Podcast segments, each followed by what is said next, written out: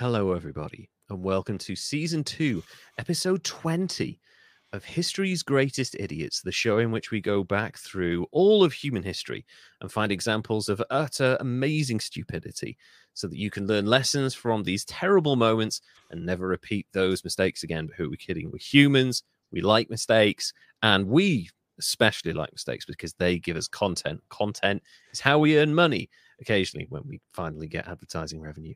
Um, okay. joining, like, we're, we we're still money? waiting on that. Yeah, we earn money. No, we're, we're currently spending it. Um, joining me as ever is my amazing co-host Derek. Derek, how are you doing, my man? I'm doing good. It's- Yeah, It's cooling off. It's been rainy and great. stormy, and I got to sit and enjoy that all day yesterday. Aw, so I love that. no complaints. Yeah, And, it, Like, and my guys- house didn't even leak. so- unlike mine. Yeah. Uh, uh, yeah, that's um, because you guys, uh, it's a very American thing having a, a porch, uh, right? Is we don't really have those here because it's too fucking cold half the time. But um, most of the UK has conservatories, which are just giant glass boxes on the back of our houses. And the people who have built them more recently have realized they're baking hot in the summer and freezing cold in the winter. So we built ours with a glass roof and a glass front, and that's it. Like the, re- the sides are walls, and we have a radiator. So in the summer, it's not as hot because it's not just an entire glass cons- like greenhouse right. and in the winter with the giant um radiator we've got there it keeps it nice and toasty so i can sit out and stare up at the stars at night which is something Ah. i've always wanted to do that shit is wonderful I'm envious as hell right Yeah. now, man. yeah that's God, I pretty love cool that. Yeah it, it- you don't see quite as much you've got quite a lot of light pollution here in in uh, the west midlands because it's very urbanized but when i go back to anglesey to see my family like you can see everything there, there is very little light pollution there it is like the milky way all of that is completely illuminated which i'm sure you guys get in like kind of less suburban arizona as well I think so. I don't remember anymore. I um I was actually just having that conversation with my my wife Sandra. She was saying, "I always want to go where I can in real life see the Milky Way in the sky with my own eyes." well there's, there's I don't know where that's at. just come to the UK. We have loads of places we can take you. Um, Okay. you will see. Yeah, seriously, it's like even like I mean, maybe not central London, but you go 20 minutes outside of any major city in the UK, you will see the Milky Way, like on a clear. Oh, man. yeah, okay. my big thing is to see the Northern Lights. Like I need to see the Northern Lights before I die. Those are That's- amazing. Yeah, I know. I've never seen them. I've always been close, but I've been to a lot of countries, but never like Scandinavian countries or somewhere like like Canada or somewhere like that where you can see that shit. Um, yeah, I need to see that. Toasty, uh, Toastoid's here. Sorry, hi Hey. Toastoid. Good to see you, my man.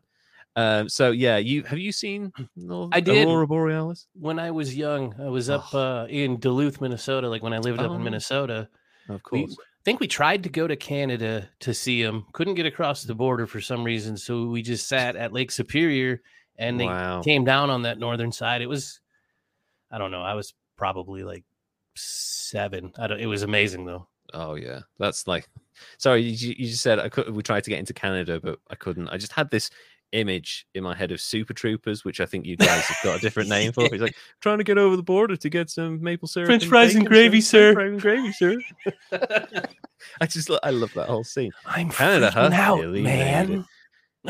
what is it? The snozberries taste like snozberries. Yeah, dude, Um, yeah. that's a- my I one of my favorite movies. Did Oh, you see God, the second I- one? I, I haven't. No, I know it's out. I need to see it. Um, I like a lot of the stuff that Jay, uh, uh, what's his name, the the guy who directed it and does most of the films. Mustache Man. I have no Yeah. idea. I know. Who wants to say his last ride? name? um, but yeah, I, I do need to see the sequel. I was, I love that film. That film got me through so many. Like, I was like, oh, I feel like shit tonight. I'm going to put that film on. I laughed without fail every single time. It really hit me somewhere quite major. Yeah. I don't know why. See, and that's honestly, I think that's why I thought I wanted to be a cop, is because I thought that's what it was like when I was a kid.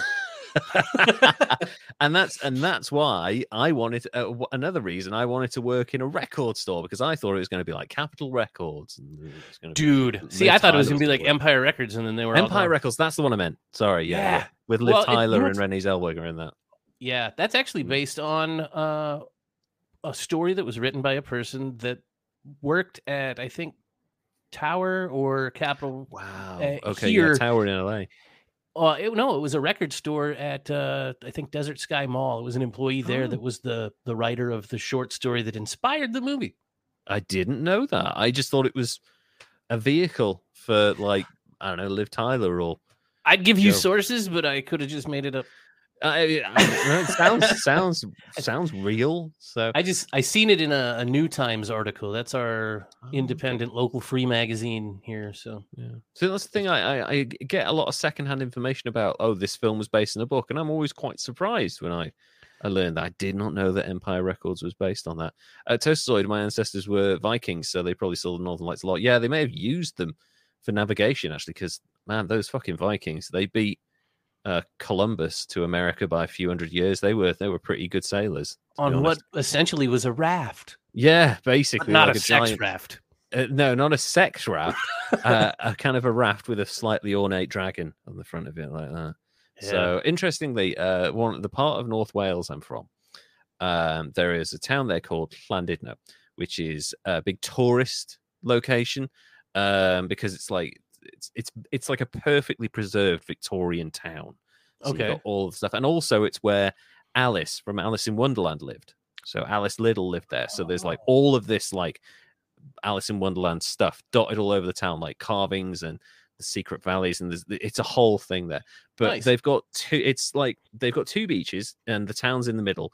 But there's two giant rocks either side of it, massive things called Orms, and it's actually featured on the second Thor film, The Great Orm. Orm Okay. is actually derived from the Scandinavian word for snake.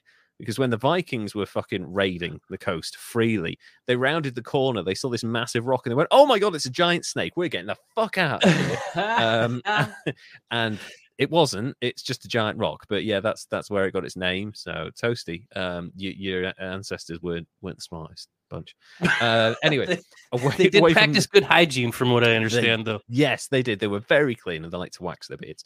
Uh, away from all of that, uh, Derek, can you tell us who your idiot for this episode is, please? Well, from one rabbit hole to the next, I Ah. wandered down one of those again this week, and Okay. as I do, it's interesting nonsense and documentaries and funny stuff. And it's Halloween time, so I'm watching scary movies. Nice. And not that this has anything anything to do with anything, but we watched No. this new series on Netflix. I think it was Oh, cool. called The Midnight Club. Which I've seen is- it. It's brilliant. I love that shit. I loved it. I didn't think it was as good as the Midnight uh, Midnight Mass. Oh thought it was no, really good. right? but And I it's really the same it. writer, though, right? Yeah, it's Mike does Flanagan who House- did yeah. Doctor Sleep and House of Bly Manor and all that. And yeah. Just as good as all the rest of his stuff. oh yeah. But He in the beginning of very it, consistent. They talk about in the 1920s in America, cults were huge. There was Yes. cults going off all over the place here in Yeah. the United States in the 1920s, and I was like, "Is that real?" I'm gonna have to look that up. and in that, I found who I'm covering today. It's one of those weird oh. cults that's bizarre and almost humorous until you think about the fact that they hmm. were probably responsible for the deaths of some people. Oh, but- shit. They were never actually brought to justice. Wow. So, um, it's could it's kind of like that. Well, no, it's not like the the countess that was a mass serial killer. Yeah, because that was yeah. uh, We covered that last uh Last um, Halloween, you did. Halloween. Yeah. What was what was her name? Uh, Uh, I'm drawing a blank. Maybe Toast Yes, maybe. Bathory. Yeah, and she was she allegedly murdered and mutilated like hundreds, maybe thousands of people, but a lot of it is like mm, flawed evidence and maybe just railroading. Uh, Yeah. So yeah. this Oh, is some. Oh, Aleister that's a good one. Crowley. Oh, that's a good suggestion. Actually, you know what? There's a good suggestion for dibs. Halloween. I'm just episodes. kidding. Yeah, yeah, go for it. Take him. I, I don't mind. All right.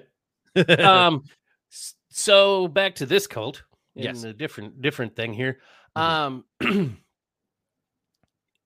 it may be just like salacious journalism Sure. that kind of led to this but there's real stuff attached to it that Mm. caused the stories so it's she's not innocent by any Right. means kind of a bit of a grifter and Mhm. she's a woman haha didn't see that coming did you Ah, yeah. woman cult leader. A, woman cult leader. It's kind of rare.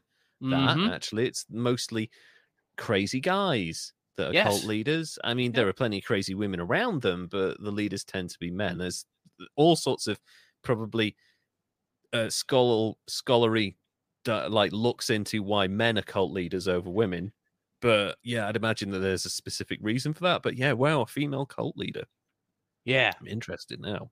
Okay, so she's born in Storm Lake, Iowa on August 2nd, 1881. At the time, her mother's 15 years old, which wasn't uncommon back then, and was newlywed to a man by the name of William Otis. Okay. The family history gets a little bit muddy from there because her her mother and her grandmother were all named Matilda. Ooh, that's a bit weird. So when you're researching the history and trying to do the biography, it's like Matilda one, Matilda two, Matilda three. and then I started getting weird. confused and I figured just for the Yeah. sake of my sanity and yours, Matilda Mhm. one and two will be known as Jeannie, her mother, Okay. And May, the one I'm covering. And you probably know who it is now. Uh, Um, anyway, sorry, carry on. So anyway, Matilda, Matilda, Matilda. Uh, Je- Jenny remarried, moved to Washington. May um, was around 18 at the time. Okay. And this is it kind of gets weird because it the the 1900 census Jenny and her new husband Edgar had a 10-month-old daughter living in the home.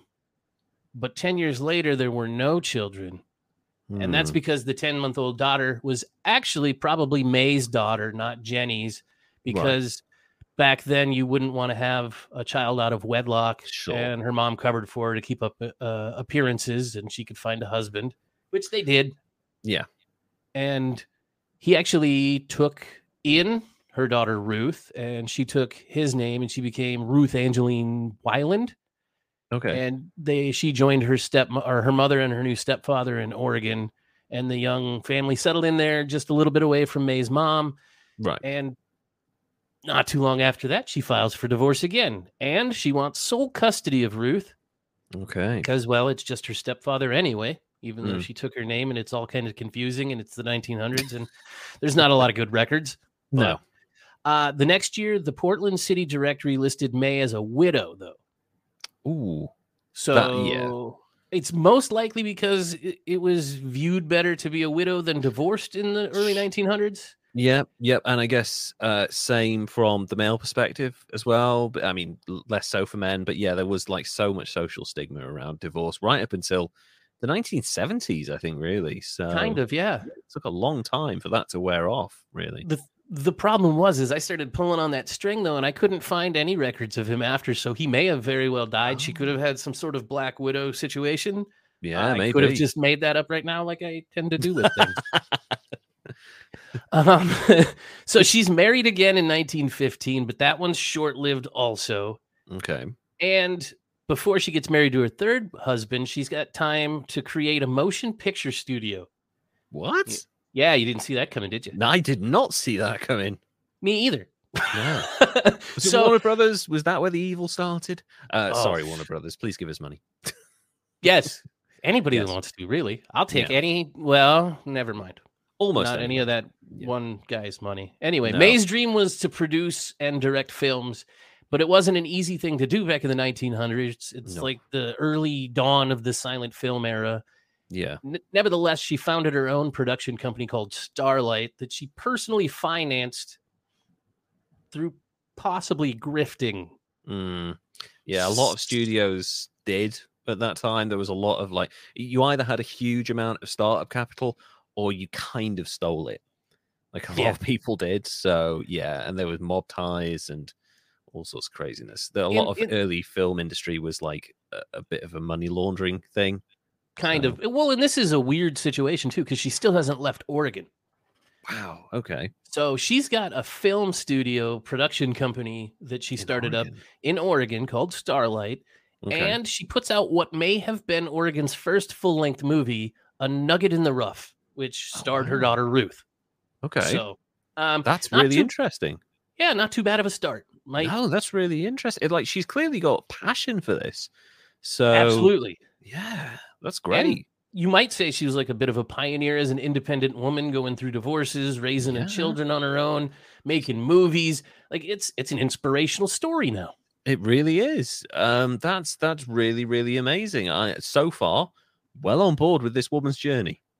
In 1918, May and her daughter Ruth set out to chase their filmmaking dreams and head down to Los Angeles and get Sure. started in Hollywood. That makes sense. And and you know you've got something to show to people now. So you got Yeah. like the actual reel of your film. You can say, "Hey, I I'm in production. Why not hire me?" Because it was such a small industry at that time that having your own full length feature would have been huge. That's really Exactly. cool. Yeah. And so you would think they'd do really well, well, but it was a bit of a bust. Nobody was buying, they weren't interested in it. Her daughter Ruth did work as an extra on some films for uh, Fox, okay. But eventually she left that to become an exotic dancer where she was basically a stripper to keep them alive for a little while and things kind of Right. started to get dicey. Okay. Um, they were struggling, barely Hmm. getting by, and it was right around that time that they say they Mm-hmm. were visited by an angel. Now, there's a couple of different versions of it. So it's either the archangel Michael or Gabriel. Oh right, okay. So they they look similar. You know, I've met them both, so you know I could see how you would get them mixed up. You know, right. Well, I mean, I I don't know.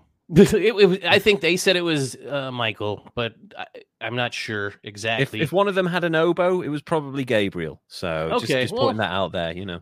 an angel's an angel, right? yeah, exactly. So he stays with them for three and a half years.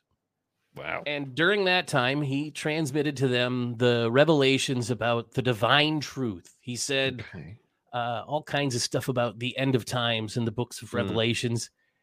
He also revealed to them the location of unbound wealth in the form of rare precious stones that were buried somewhere near Bakersfield. Why the fuck would an angel care about that shit? I don't know. Why would jewels be outside of Bakersfield? Bakersfield, yeah. Ugh, nothing Mm. there. Not sorry, everybody in Bakersfield. Sorry, people in Bakersfield, but if you want to escape, then you know. Your city smells like oil, and Mm. onions. Oh, yeah. um, so May claims that this angel that's with them and and just telling them things. He, says she says that he instructed her and her daughter to write a book called The Great Sixth Seal. That oh. that book was supposed to transform humanity and usher in this new golden era. Hmm. Every book's meant to do that, I think. That's what every author wants. I've got to change the world. well, Yeah. I just want somebody to read my stories. Yeah. Let's just let's Um, just get Derek paid. Yeah, indeed.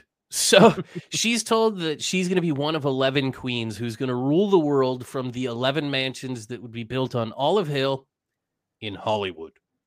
Because Right. that's where all religious revelations need to start, I guess. Yeah. Yeah. There's going to be 11 queens and everyone gets a mansion. You get a mansion and you get a mansion and you get a mansion. and Didn't mention this is a religion. What the fuck? so May and Ruth decide that uh, the time is now getting right to publish their work right before the prophesized end of days by Mm. Margaret Rowen on February 6, 1925. Right. Uh, Margaret's the leader of the Reformed Seventh day Adventist group that said the world was going to end. And they kind of glommed onto that. And it got their name in the papers, but it Mm. also got him on the radar of a city prosecutor that was already Mm. investigating uh, Rowen for potential fraud. Okay. He kind of, I guess, maybe guided some of the media onto a series of articles that um, May and Ruth first had publicized that were announcing for the book and their divine churches and the 11 things. And Mansions. yeah, and then off to get even weirder, uh, May Mhm. gets married to her fourth husband around this time also. His name is Ward Blackburn. Now get Okay. this. Ward's mother died in 1912 and then her his father married May's mother Matilda or Jeannie Mm. and then so then Matilda is married to Ward, and then the other one's married to his dad, and so then May is essentially her own stepsister. I think. I Oh, that's so crazy. and her daughter's her daughter's her sister too. I think. I, Yeah, real Game of Thrones level shit going on at this point. exactly. Only in L.A. So Yes. so May and her daughter and Ruth, or a daughter sister, I wrote, Right. Daughter, sister. Yeah. are out there in LA struggling. Ruth is stripping to help keep them afloat. Mary May marries her stepbrother, and I, there's actually no mar- marriage record on that though. So she may have Mm. just taken her stepdad's last name when she became May Otis Blackburn. Okay. And uh, the reason I, I bring up the Blackburn thing is because the cult is known as the Blackburn cult, uh, Okay. also known as the Great Order of Divine Order Secretaries, something, whatever. It's See, super I- long. yeah. I've I've never actually heard of this. This is completely new to me. New I hadn't either, so it was it was new to me. And then I found out that they're crazy and they buried people in salt with puppies, and it's cool. Here we go. What? Why You would see? you do that to? Oh my god! Oh my god! I have no to idea why. about this now. but we'll get there. So there's a bit of an uproar around Mm. the end of times prophecy, and they kind of take the opportunity for that publicity to launch their new divine order, aka the Blackburn cult, which Mhm. was incorporated in March of 1925 with the express purpose to aid children and adults in distress. Noble cause. Okay, that sounds like a re- reasonably noble thing, but like everyone, it's like a mission statement by a company. We're driven by sustainability. So then when you dive into it, like, really, what are you doing? You're planting trees. Like, uh, we're focusing in on initiatives, and it just sort of trails off into nothing. We drill oil we drill Sorry. oil, uh, but we make sure it doesn't spill or something. I don't know. often. Um, at that same time, she's arranged for the creation of a publishing company Mm, in the name of her her Walter J. Blackburn father, stepfather, Okay. I think right. is who it was, and that's situated at Olive and 10th Street in downtown Los Angeles. It's supposed to be possibly the first mansion on Olive Hill. Oh, okay. Uh-huh. Uh, anyway, the where'd I go? So they're in downtown Los Angeles. They're running a publishing company to put out Mhm. these religious tomes, and um, they're writing their books from the information that they were given by Gab- Gabriel or Michael, or Michael or whoever. somebody- some, some bloke with a homeless guy that said he his was an angel and lived with them Yeah. for three years. I'm an angel. Uh, maybe it was someone selling angel dust. I mean, it's LA, so It is L.A. yeah, Um, Hollywood Boulevard. You know, of anyway, yeah, dude, it definitely was. That's exactly what it was. It was a homeless guy off of off of Yeah. Hollywood Boulevard selling angel dust, and they just I've got angel dust. Can I live with you for three and a half years? I've got some stories to tell you. I'll tell you about this wild story. These jewels Yeah. I buried in big Eleven mansions. Oh, sorry, sorry. God, that would have been a better book, I think. Yeah, that would have been. Just Anyway, so- yeah, they're writing their important book and it takes all kinds of time and it requires a printing press and so Mhm. they got that publishing company and um let's see they they roped in a rich oil heir sure. um and and let him know that they would be he would be greatly rewarded if he financed her divine efforts and then she surrounded herself with followers that were mostly women who were required to sell everything they owned and turn over all the proceeds to May and uh has been hotel. Yeah, I Oh. don't know what that is. huh. I, I don't know I what don't know. Hotel is. Okay, we'll have to ask Tos about that. Yeah, Toasty. I get give us the distracted sometimes. Sorry, yeah, that's my so they're building this church. She's got Mm-hmm. these followers. They're selling all their shit and giving her the money. Mm. Uh, She's promised that they'd all become future queens of the divine order of the royal arm of the Great Eleven. Cool. That's- see, I told you it was long. But after. Mar- but after March of 1925, there's really no mention of the divine order in any of the local papers for Hmm. like four and a half years. Wow. Okay, so they just vanish completely. they were up to stuff. During that Oh. time, they have money coming in from their main financial contributor, uh, who was also the president of the organization, Clifford Okay. R. Dabney. He's the one that got mad at May Right. and uh, got a little annoyed at her unfulfilled promises, and she was sucking money from him, but he wasn't getting his uh, what is it, divine spiritual information and and stuff that he was promised. I don't gave feel any better. Maybe I should just keep the dollars.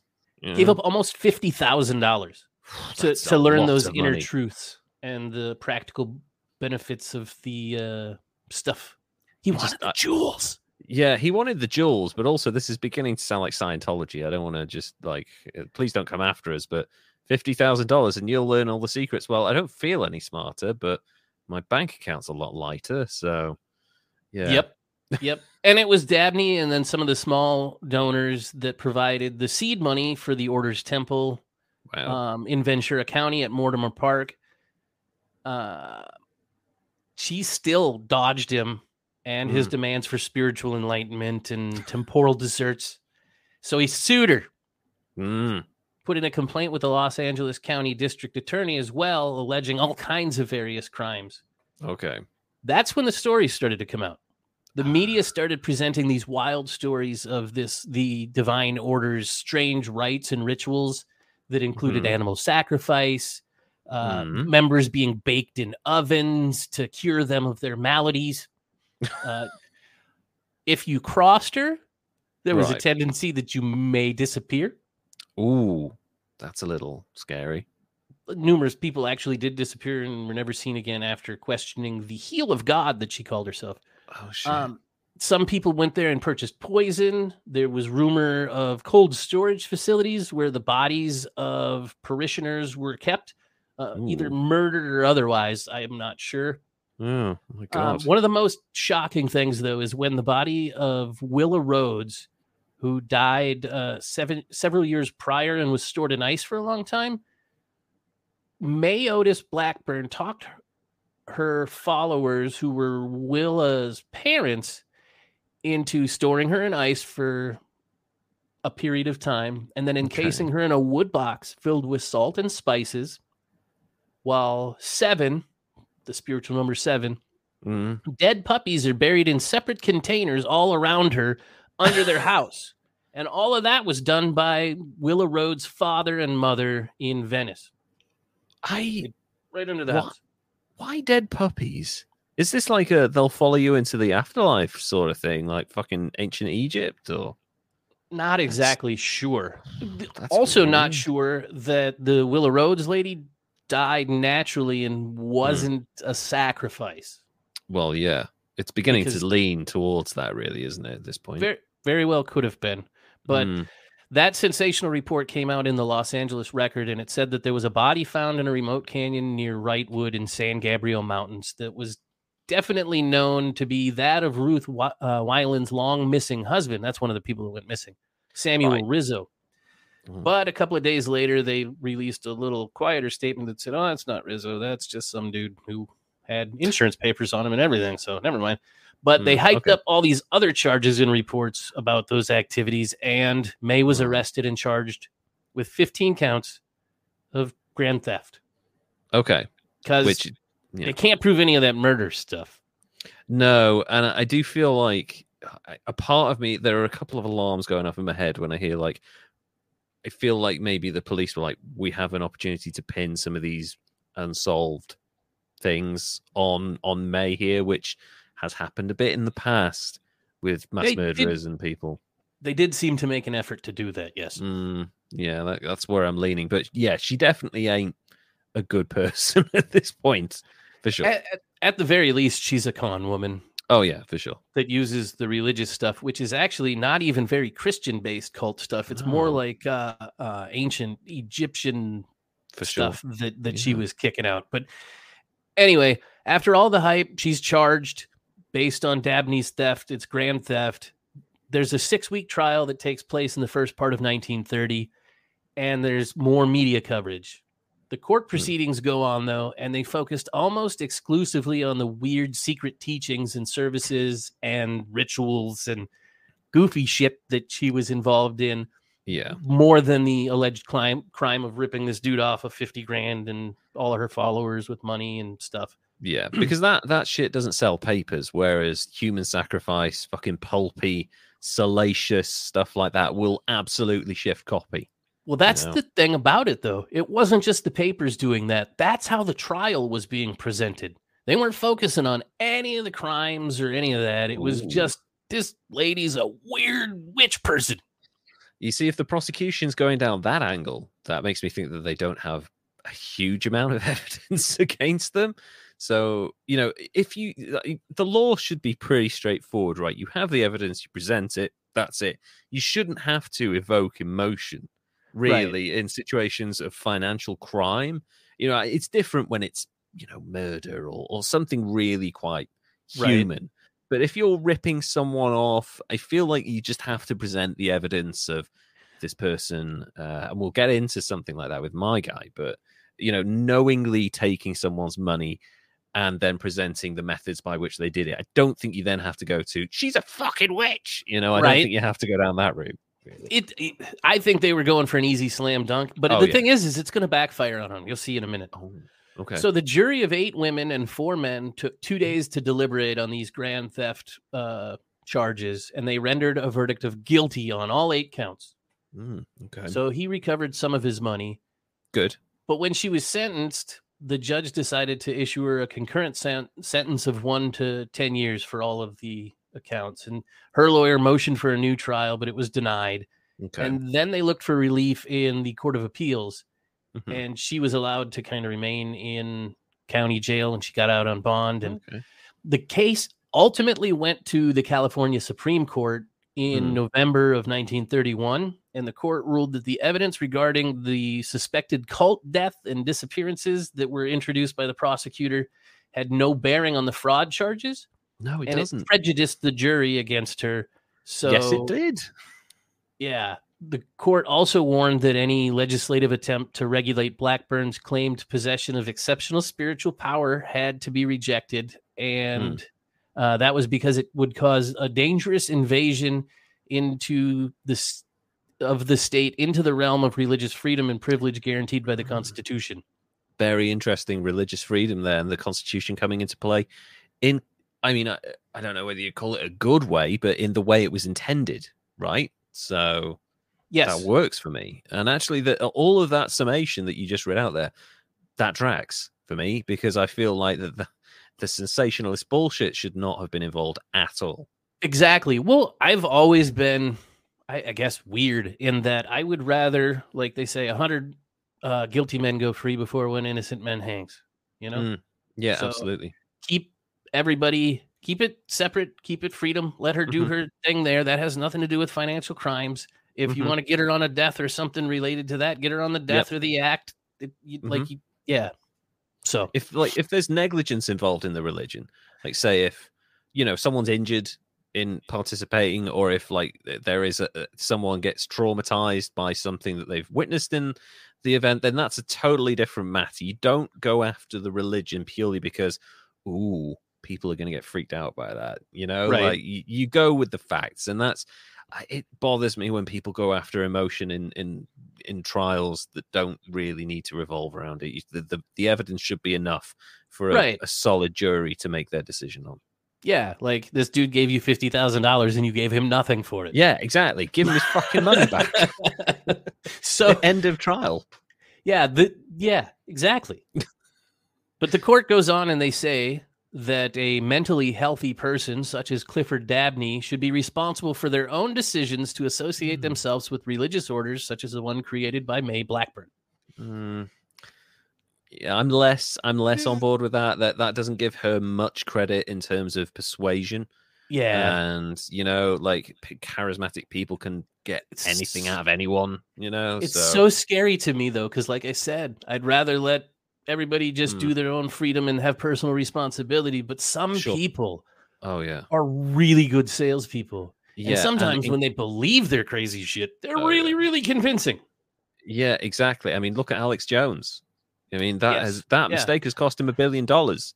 I Probably yeah, because he believed it for a very long time. You know, I don't necessarily believe in censorship, but if you've got outright proven stuff wrong, like you shouldn't be able to just say f- lies, just straight and- up lie.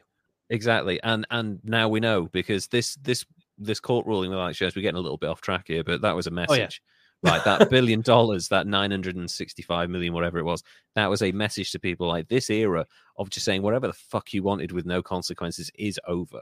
You Yeah. can no longer go on YouTube or the internet or wherever and just say anything and get away with it because people just don't seem to take the internet seriously. Like that shit is going to cost you money. And he's uh, he's going to have to declare bankruptcy. There's no way he's got a billion dollars. So, Yeah. Yeah, but yeah. Anyway, away from Screw Alex him. Jones. Anyway. Yeah, uh, that, that's a whole argument. Um, He's th- next. he's next. He's coming. uh, but yeah, I, I completely think that it, the court should have given. I- I I guess it's early days of psychology and manipulation and things like that, but you should put weight into someone's ability to extract money from people using confidence. right. You know, you know. So go. I'm going to read the court's conclusion in quotes Okay. now Okay. for everybody's enjoyment. So the court says we have set forth but briefly disclosures of the record before us, and in our investigation have been unable to see what relevancy the gruesome stories of the preservation of the body of Willa Rhoads in the promise of resurrection could have borne to the issues of whether or not the defendant applied the monies which she received from the complaining witness for the purposes for which they were procured. Right. So Okay. there's no relevancy hmm and as other matters of importance have been properly disposed of, it is the decision of the District Court of Appeal that the judgment and order be reversed. So she's free. Right. Wow. Completely free. And then there's insufficient evidence to charge her with any of the crimes for the stuff that they brought up and tried to use to prejudice the jury. So Sure. she's, She's free and they're not charging her. But the organization's in decline. And the Oh conse- yeah. yeah. Sorry. Go on. the consequences of the negative publicity surrounding it Hmm.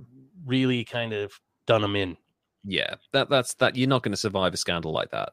Not in that The- day and age.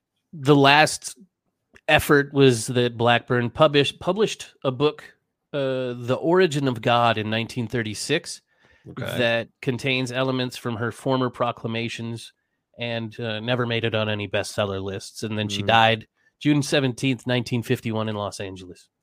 wow. Okay. Should have stayed writing films. Yeah, I feel like there was a route in there for her and not having her daughter stripped to make ends meet and you know shit like that. Like I feel like if you'd continued down that route, you'd have at least left a mark, a positive mark. But it sounds, I mean, let let's play devil's advocate. I genuinely think this woman was a con artist. Yes. I, I feel like we're safe in that assumption that Yes, she think so. definitely extracted money from people that don't that didn't necessarily know who they were getting involved in business with. Mm-hmm. But as far as the whole murder and human sacrifice, that just feels too salacious to be 100% true. Maybe, okay, because we're talking about, you know, ancient religions here and all sorts of Gnostic practices and all, all stuff like that. It- Right. There will have been an element of animal sacrifice in there. And, and we've just spoken about Alex Jones. Another funny story, and we've spoken about it before, is when he broke into Bohemian Grove with Jon Oh, yeah. Ronson. And Jon Ronson just saw a bunch of wealthy old drunk guys pissing on trees and not having to worry about anyone judging them or letting their secrets out. Like, oh god, I saw this guy piss on a tree. That stock price goes tumbling. you know, like he, they don't have to worry about that. And then they have this ceremony where they have like a whole like esoteric, weird ritual where they're killing uh burdens uh, like they're sacrificing burdens and and you know worry and, and Oh, okay. oh, and yeah, and like this effigy is set fire to, and there's like through a loudspeaker, it's screaming and they're singing and chanting, and it was like it clearly wasn't a human; it was made of papier mâché. Like that was Right. the problem. Alex Jones saw something very different. He's like, oh my god, they sacrifice people, and oh my god, they uh, murder and sacrifice and Satan, and, uh, and like uh, even like immediately after that, um, Jon was like, look, you're lying.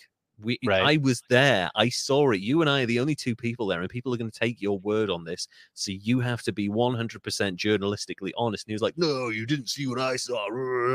And actually, um, that's Alex Jones. He just, he is so in his own world of bullshit and insanity that he believes all this crazy shit. And I feel like when you use the power of those lies, especially if you believe them, it's Right. so influential on people who don't have a level of cynicism to go, hang on a minute, that doesn't sound all right. Right. You know? Yeah. So Yeah. Well, and I mean, God, if you're a good storyteller, a lot of shit'll sound Yeah. true. It does, and that's the thing. So yeah, I feel like uh, she's a con artist, um, Yes. for sure. Who, like you say, should have stuck to making films, maybe Right. moving around in that world. She definitely had a talent for it, a, a- a talent for the business as well. And if she just stuck it out in Hollywood for long enough, although the studio system was getting established and it was very cutthroat as well, like even in the early days, like even Oh, yeah. Edison. And shit, nobody like- down there took uh No. females seriously as far as No. like running anything. No, as as anything other than eye candy on screen, they were lit in those perfect three point lighting schemes with like Vaseline on the lens, make them shimmer, and all of that. The male gaze and like all of that Yeah. shit starts coming through. Like you are not going to get taken seriously as a, a business person in an industry like that back in the 1920s and 30s. If you're a woman, it just isn't Right. going to happen. So I feel like if she could have maybe stayed in Oregon, maybe gone to New York, potentially, maybe there would have been work for her in the film industry over there because you know you're industrializing very quickly in that part of the world and there's definitely need for um video and film stock footage and, and things like that and that's definitely a route she could have gone down but yeah i feel like hollywood with the system being quite a closed door would have been difficult but yeah definitely con artist probably not a murderer or a human sacrificer maybe those disappearances maybe. though they have like the people they never found a body in you know in the early Mm. 1900s mid 1900s they're not going to prosecute without a body No, no, they're not. And also, you know, I mean, you could say, you know, maybe she disposed of the body, maybe she burned the body, maybe dipped it in acid, whatever. But you know, people just people do just dro- drop off the map at that Yeah. time. They just like wander off. well yeah you, know, can so- move from from california los angeles california to like somewhere in the midwest in 1925 and nobody will ever Yeah. like your former life is gone it's not like you're calling Yeah. home or hitting a zoom meeting or anything Exactly. Like you could go the next county over, and people might never. You could move to Oxnard. People might never fucking hear from you again. You know. So, and and that's you know that's the, how the Golden State Killer got away with his crimes for as long as he did. is He just kept moving around, and you didn't have connections between uh, different districts and authorities, so they didn't connect the dots until many years Right. later. So you know that the whole kind of like uh, surveillance society is a very modern thing and quite recent. And even now, there's easy ways you can escape from that. So, um, yeah, I feel like it's difficult to know because, again, like you said, there's no bodies and stuff.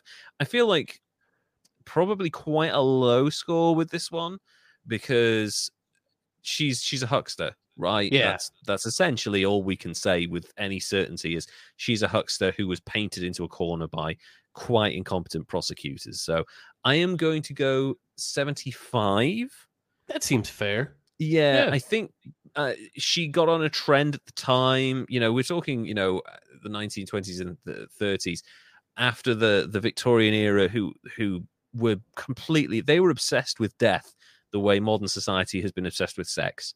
You know, Oh, yeah. like like the whole like oh my god, seances and oh this person could see the future and like that. And again, going back to Aleister Crowley, it was the era of mysticism and that kind of hung on for like 20 30 years after that and became a big part of culture and she glum on she kind of created a religion around that and that makes sense but i don't really think anything other than being a, a con artist like a lot of religious orders were at that time and still are to this day um i think maybe like a 75 that seems because we can't- fair.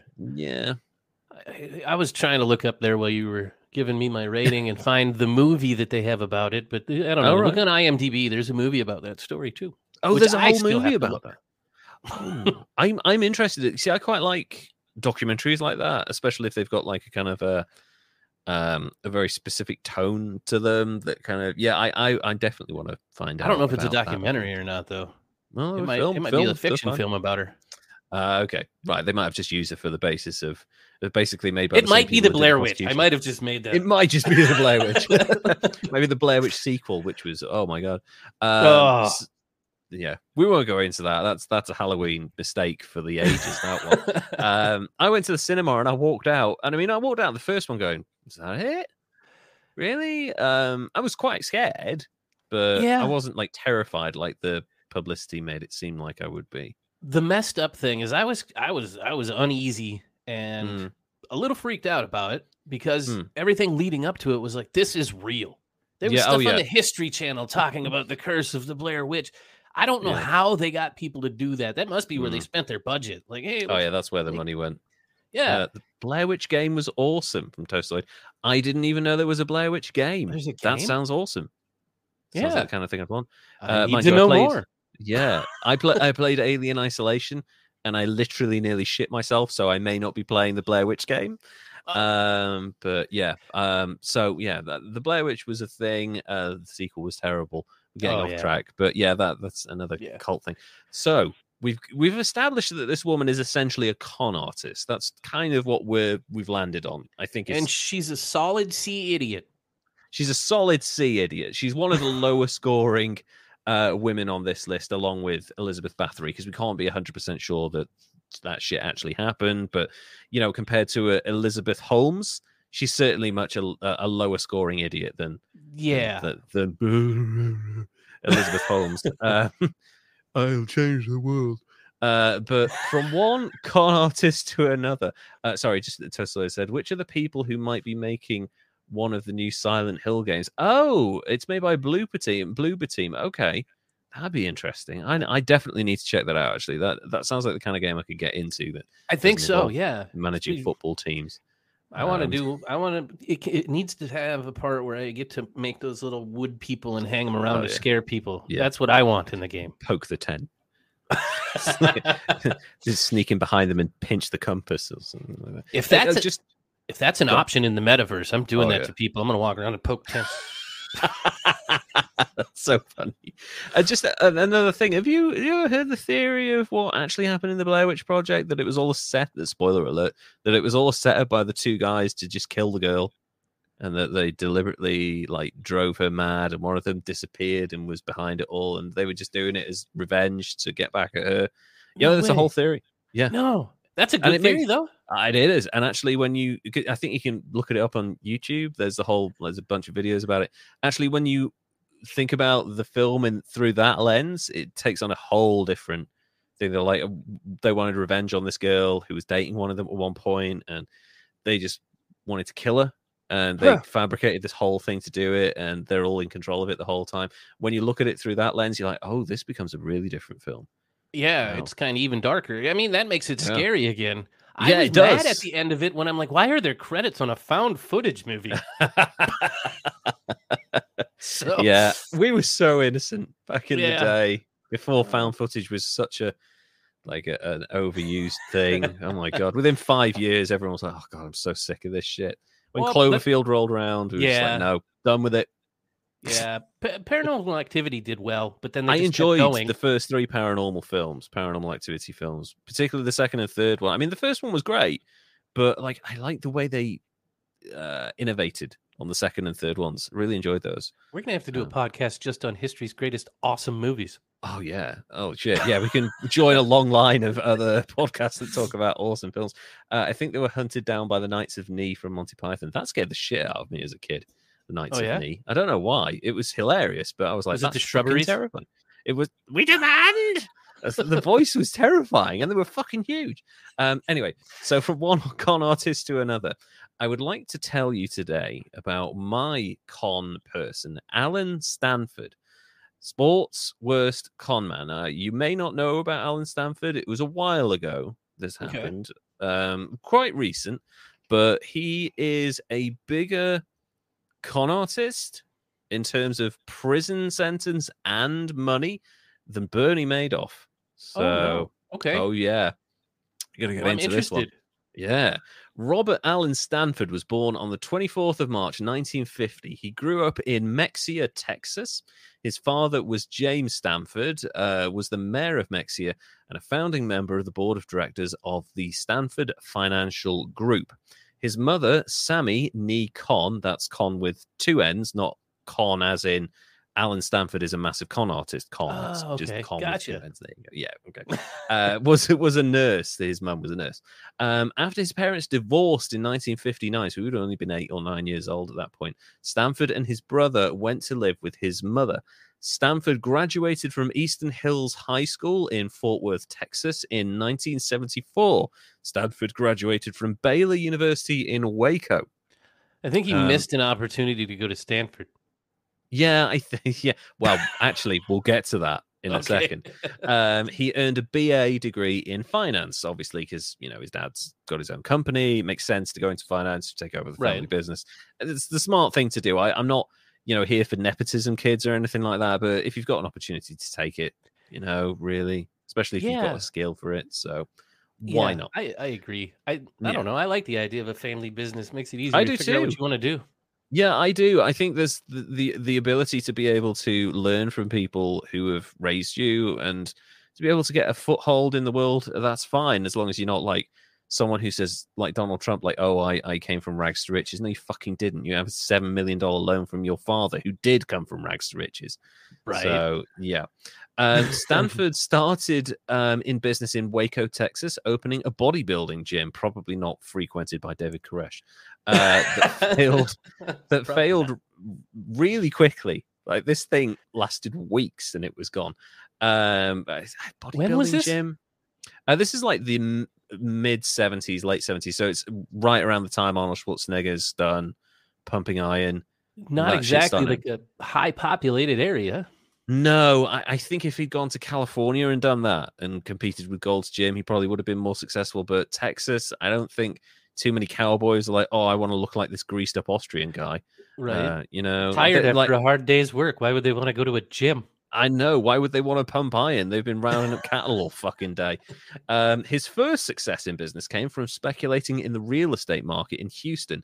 After the Texas oil bubble burst in the early 1980s, his father was his partner in the venture. I mean, Texas, I, I, I, as someone who owned property for 30 and still does own property, but was a real estate property developer for 13 years as like a side hustle, I can tell you that being in the real estate business is relatively easy. You know, you you are almost always there's a saying in this country, safe as houses, because in terms of investment, very few things see the growth and returned uh, money that you get from real estate in, in any Okay. sector, really. So um, I, I'd imagine if you have a lot of money and you're buying vast swathes of Houston and Texas up, like you're only going to make money. Yeah. And That's God. think if you had mineral rights too. I know exactly, and like the oil bubbles burst, Mhm. so you the property market has gone down. But it's the 80s. We're in the Reaganomics era.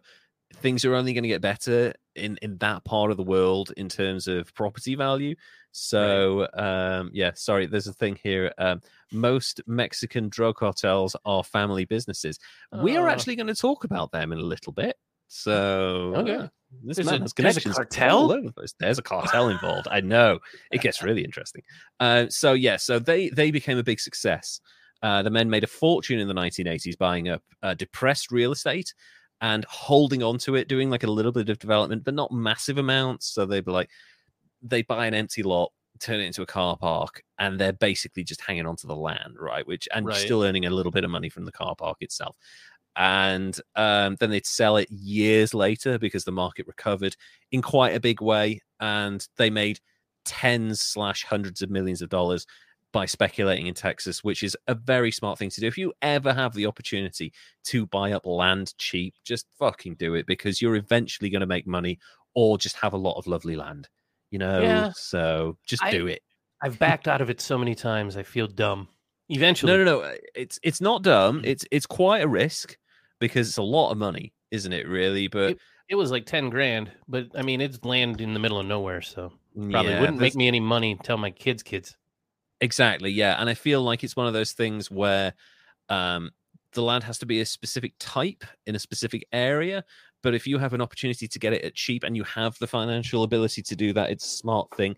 Um, I bought a house when I was in my oh, how old was I? Uh, in my mid twenties, and you know the mortgage was paid off by the time I was thirty, and that thing provided an income for me until I sold it very recently to buy this house and the profit the the money i had made from that bought me a much bigger house in a different part of the country and then enough money to redevelop it completely and now this house is worth a lot more. So it's a, a constant knock-on effect.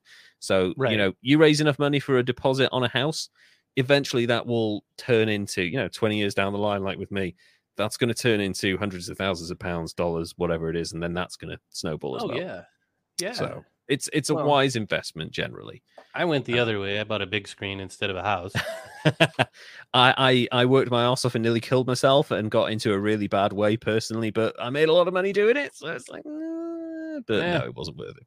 I still got Um, my TV. You still got your TV. It probably still works. My house Yeah. is in in ruins. Um, so they- they've made a lot of money.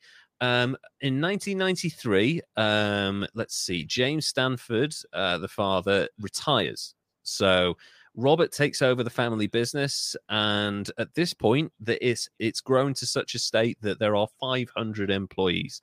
Um, at its most successful, the Stanford Financial Group claimed to have clients from 140 different countries with assets of 50 billion dollars under its Damn. management. And obviously, yeah, they're taking a the the shrewd thing they did was they took a smaller cut than most financial management companies. But you know, if you're taking like six percent instead of seven percent of 50 billion dollars, that's still a fucking huge amount of money. yeah. So, yeah. In 2001, Stanford said that his great great great grandfather was a relative of Leland Stanford, the founder of Stanford University. ah, Ah, there we go. His he funded the restoration of Leland Stanford's mansion in Sacramento, California, in an effort to help preserve an important piece of Stanford's family history and hired genealogists to prove he was a member of Leland Stanford's family. And he just went telling everyone that this and this guy who has got a huge reputation in America for scholastic excellence was like he was related to him and that actually oh yeah that's i'm i'm part of you know stanford university that's me right so this like super flamboyant wealthy guy who uh, thing about Allen, Robert Stanford, Robert Allen Stanford, he's really fucking flamboyant with his money and not the kind of guy you would think as studious. Okay. So he's not trying like a car that farts perfume flamboyant though. no, he's more kind of like big money flamboyant, you know, like Mayweather type flamboyant. okay, You so know, he's it's like, riding around in the Cadillac stretch limo with big horns on the front of his limo. making sure that people know he has money and that he has influence, that sort of thing. Not, oh, I'm a dandy. Somebody's stolen my eight million pound jewels. Uh, not that, not Lord Lord Penryn, uh, flamboyant with his money. Uh, Okay. This guy's just like a braggadocious kind of Gotcha. new money type type of thing. Um, a University of Stanford spokesman said, "We are not aware of any gene- genealogical relationship between Allen Stanford and Leland Stanford." In 2008, university Ah. filed a trademark infringement suit against Stanford. Claiming the school's name was being used in a way that creates public confusion and is injurious. Stanford smartly backed down that Allen Stanford, not Stanford University, backed Right. down at this point because he's making a lot of money. He's managing huge amounts of money for very well wealthy and influential people, some of whom were educated at Stanford or in like connected Ivy Leagues. And he doesn't want to piss off wealthy people who might be able to, you know, give him an in with the money, Right. basically. So he does the smart thing, and it's the last time he does it. He does the smart thing, and he backs down, and he's like, whatever. Maybe I'm not connected to Stanford. Maybe I was just making it up for a bit of headlines. That's fine. Um, on November the 1st, 2006, Stanford. So uh, this is his first brush with the legal system, but he does the smart thing. He's like, uh, whatever, dude. That that's your whole thing. On the 1st of November 2006, Stanford was appointed Knight Commander of the Order of the Nation of Antigua and Bar- Barbuda, Barbuda by the and that should be Barbados, I'd imagine, by the Antiguan government. Um, Prince Edward, uh, not the controversial one, the the less controversial one. So you got Charles King, then you got his brother, who we all know about at this point, and then you got Edward, who's like sort of there, you know, and I'm the third one, sort of thing, you know. um, he's the Earl of Wessex. I don't even know where the fuck Wessex is, so Oh, I, I can't cool name. with that. Yeah, it is. It's got sex in there and West. So, um, so Earl of Wessex joined the Governor General of Antigua and Barbuda. Barbuda. Why do I have such trouble with that? Um, Sir James Carlisle to make this announcement during the Silver Jubilee Independence Day celebration for the Queen. okay. So, um, after being knighted, Stanford was awarded the title Sir Allen Often he was generally referred to as such by other Antiguans and um, international dignitaries. There is there is nothing like giving a man who has a massive ego and delusions of grandeur a really formal title like Sir, and also like it wasn't the Queen who knighted him or who gave him it because normally there's like there's this whole sequence of events unless you're you've made a massive contribution. There's like you get an M uh, an OBE and then an MBE and then a CBE. It's like different. That's a lot of letters, man. That's a lot of letters. So like David Beckham is an MBE because Okay. of his contributions to sports, Okay. or like uh I'm trying to think of someone else who's an MBE. Um, anyone who's a Sir, like Sir Ian McKellen, um, will have been like OBE, CBE, and it'll be contributions to dramatic arts or something What's like that. um um Bond? Uh, Daniel Craig, yeah, Sir Daniel Craig uh, for contributions to dramatic art. So sometimes they don't have to go through that whole thing of like OBE, CBE. They can just be like, "You're so fucking famous, ego. You're a knight of the realm now." If, Oh, if anyone ever tries to kill the queen, you have to jump in to save her. So you're Okay. still an actual feudal knight, but like no one's gonna like call you to fucking arms to defend the queen. You can still stay in Hollywood in your giant mansion and be fine. Okay. Um, so I yeah, but be the- knight though. I know I do too. Like, and, and there's a thing in this country as well. If you donate enough blood, um, you can actually get an OBE. If you Oh. donate like a certain amount of blood, you automatically get an OBE. Um, Huh. I, that- that's never going to happen because I, I have uh, massive iron deficiencies, so I'm never gonna be donating blood because I need all my shit. Yeah. Um, so you need you need blood. you do need blood, especially at the rate I lose it. So um, yeah, um, basically you can get an OBE that way, but you know you might just be really like might bow down in front of the king, like, oh, how much blood have you donated? Like, please just just give it to me before I collapse. Does it have to be my blood? Does it have to? Yeah. Does it have to be my blood? Can you just harvest it from random pigs? Does it have to be blood? No. Can, uh, spit. I'm sure they'll take spit as well. You know, just like really help with the wiping of hands. Yeah, I'm joking. Uh, so uh, Antigua have given him this knighthood, which I'm sure the royals aren't particularly keen of, but it's a thing that happens apparently. I wasn't aware of it, but that kind of helped his ego. By 2008, Stanford was one of the richest men in America, worth an estimated 2.2 billion, and living an extravagant jet-setting lifestyle in which he enjoyed power and privilege. According to reports, in a in one three-year period alone, Stanford spent 100 million dollars on aircraft, which included helicopters and private Learjets. He got a G6 or two. That seems that. seems like a legitimate expense though, because I Oh, mean yeah. that other dude spent like eight million dollars on underwear. I know, and like a fucking car that farts. You know, like I- feel like yeah, you can. The majority of the stuff he's investing in Learjets and shit like that, you could probably write off a fair chunk of that on tax. Um, less so, well, maybe helicopters as well, maybe more so helicopters. But um, he also spent this week you couldn't get on tax. Um, he even spent twelve million dollars lengthening lengthening his yacht by six feet. That So feels like such a, a phallic. I was issue. Uh, the first joke that came into my head, and I've written it down here. It's not the size; it's the motion in the ocean. It's such low hanging fruit. I swear it to is. God. you got it. But I I know that there's a thing. There's like a rule in luxury yachts worlds where like every meter in length of the yacht is uh. Ten million dollars or something like that. I think it's either Really? either ten. Yeah, I think that was that may have been a while ago now. But every yard, uh, like it, meter you build, Mhm. is ten million dollars. So if you're, um, or maybe it's a million dollars. So maybe if your thing's like a hundred meters long, then it's a hundred million dollars, sort of Okay. thing. And and then if you stack another level on top, that's another hundred million dollars. and then you can like, ask com- countries to take down bridges just for you to get in places. I know how crazy is that shit. That's amazing. How, that kind of fucking power is amazing. See, but you're saying he's the second richest dude in America at like 2.3 billion in Uh, 2008. At the time one of the richest doesn't say Okay. second but he's got two point two billion. so like he's probably uh, this is 2008 obviously financial disaster he's still making a shitload of money so i'd imagine he's probably like top Yeah. 30 you Uh, know he's, he's like, got Kylie Jenner money. mm, yeah he's got like i've started my own line of cosmetics i'm a self-made billionaire you're not You're not a self-made billionaire. I love that self-made billionaire thing. Nobody is ever a self-made billionaire. They've made it off the backs of a lot of other people. Yeah. So Usually, I think you have to, there has to be a certain level of exploitation. yeah, a little bit if to get to that level. Exactly. Nobody gets to billionaire status without like fucking over at least a hundred people. You know, I- I would agree with that. or something. Yeah. Um. Mhm. So he's he's extended his yacht by six foot. Um. And now let's get to the. So at this point, right, eh, other than the flamboyant spending of money, which again you can we talked about, you can probably get a lot of it on tax.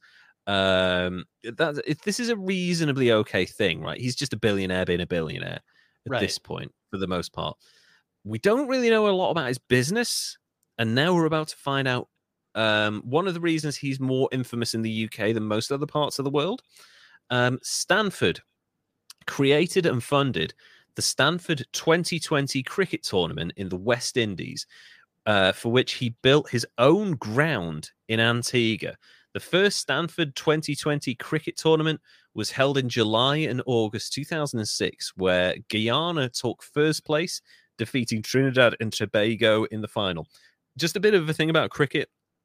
Cricket is huge in certain parts of the world, in like the Caribbean, in um, India, Pakistan, uh, Australia, New Zealand, England, um, some other countries as well. It's it's it's huge, Right. and um, the 2020 form of the game is really interesting because traditional cricket is called Test match cricket, which goes on literally for five days. It is Jesus. yeah, I know. So one match will last five days, and each team, each Do you stop for like cookie breaks and shit? Or? Oh yeah, no, they stop for tea, they stop Okay. for lunch, they stop for dinner, they stop for bad light, they stop for rain, they stop for fucking everything. I swear to God. So it's it's like its own it's test cricket is almost always played in the summer because it's the only way you can guarantee decent weather and like the amount of time you need for it. And basically you play until uh one team has won and acc- accumulated um the most runs they can get in two lots of 50 overs. And an over is six bowls. So the, so yeah. Uh, you you bowl the ball six times you get as many people out or as many runs the opposition team Okay. as you can in that and that's an over and then you swap sides and then you know 49 more to go for the day so and bowling is like pitching. yeah Kind basically. Only slower because they have a run up so Okay. they they Yeah, get do the ball. Yeah they do the weird thing and like it might spin it might be fast it might be a, a full length it might be half it's cricket's so fucking stupid It looks Um, interesting, confusing as hell. it really is and actually i am fascinated with it in a similar way that i am with baseball in that i i, I understand cricket more because i've been to a few matches and holy shit and never again but like i kind of there's something appeals to me and i don't know what it is i don't know if it's because it's complicated or because it's like a slower pace game and you've got a lot of interesting statistics and tactics involved in it which i quite like because it's unusual tactics you don't think oh wow that guy's there's a plan for this? Oh yeah that makes sense. Right. um so do they stop for sexons or smokes? Shane warne did um he passed away recently so yeah google shane warne that guy was crazy. Dating liz hurley this random fucking australian cricketer was dating liz hurley for decades um yeah anyway so back to cricket it's weird the 2020 form of cricket is like a shortened version you have 20 Yeah. overs each you don't have more you have one inning instead of like you go you have 50 overs then we have 50 overs then you have 50 overs and then we have 50 overs and after that time in five days whoever scored the most is the winner this is 20 overs each once so that's it. Okay. that's it. You get as many runs as you can, and the, it's really interesting because it's usually faster as well. It happens in like maybe three hours. This game, Okay. so much much shorter period of time, and like the last three overs of the 2020 cricket, these cricketers are just trying to get as many points as possible. So they are go they are taking ridiculous risks. They're trying to smash this fucking ball all over the place because if you hit it over the boundary without it bouncing, you get six runs. If it rolls along the floor and hits the boundary, you get four. And obviously, you can hit it uh, towards a fielder and try and run and get as many runs as possible. It's, it's essentially baseball, right? But obviously, you get more points if you hit it over the boundary than you do in baseball. But yeah, right. so 2020 cricket is really popular because it's faster paced. Um, it can be played at night, so there's a bit more of a party atmosphere because they've got floodlights on. Uh, and there's a lot more booze around. Not that people don't drink at cricket anyway, but yeah, he he fund he funds this tournament, and um the second, so the first one's won by Guyana, who you know South American nation. Um, Okay. so that must be Okay. very popular. Uh, they the the first tournament's kind of like a, a trial run to see if it'll work, and it does to a certain extent because um, it's very popular. The second tournament took place in January and February 2008 with a global television audience of 300 million people. Damn. That's, that's a shit. And this is the that. second tournament. I know. It's like a, a, fair chunk of the planet at that point is watching this this random cricket tournament. And for a second installment, that's a big leap in popularity. Um, huge. Trinidad, yeah, that really is. And Trinidad and Tobago took first place this time, and they were awarded two hundred eighty thousand dollars um, of the Stanford Super Series prize after defeating Middlesex, who are an English cricket club, um, on the Oct- October seventh, two 2008. Now, for an audience of $300 million, uh, 300 million people, that seems like an incredibly low payout That's what I was when you've got that say. kind of audience. Yeah, that's and and a cricket team, by the way, it's like the same amount of people as a, a baseball team. So, like, and then you've got the staff, you've got the treatment, you've got the travel. Yeah, you're looking at That's like not 40, much 50 people. That's not a lot of money. You got to get them there. I mean, I guess a lot of this is paid for by you know, sponsorship and shit like that, but you'd want that per player, right? You Kinda. know, prize It's- money yeah, it's like the local band level money of really is. sports. at that point. It's like, So split this door between the five of you. Here's a hundred bucks. Yeah. yeah, and here's here's some money off at uh bloody Subway. Go and enjoy yourself, sort of thing. Uh isn't Guyana where Jamestown was? Yes, it is. That's that's where. uh, Sorry, That's what I was Jonestown. trying to to Yes. get in my head. If you saw That's me zone out when you said that, yeah, that's where Jim Jones went and made his Kool Aid batch. Um, in 2008, June 2008, um, Stanford and the England and Wales Cricket Board, the ECB, signed a deal for five 2020 internationals between England and the West Indies All Star 11, uh, with, you know, combined nations of the West Indies, like the Caribbean, get together, form one All Star team, go up against England. Uh, total prize money for this one 12.27 million pounds, around 20 million dollars. So that's significantly more than the Yeah. second tournament uh, to be awarded to the team that won, and like the losers get half. So you're still making a shitload of money, right? So okay, um, yeah, it was the largest ever prize um, offered to a team for a single tournament.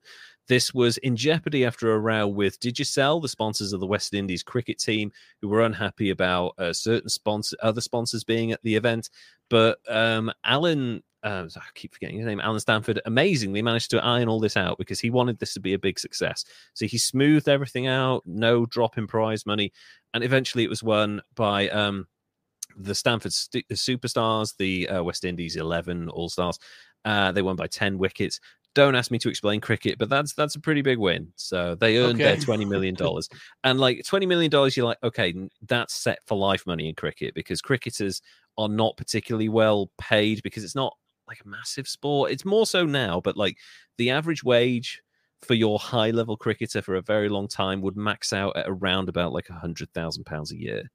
So Oh. like good normal money, like if you were in a job that was on a hundred thousand pounds, you're like, oh my god, this is great. I'm going to be able to retire so early. But like as a professional athlete, that's not a huge amount of money. You know, To you've got a ten year window though, to pay that. So I would be really, really happy to get paid to play a game, oh fuck yeah, and I would be too. really, really happy to get paid to work out and play a game.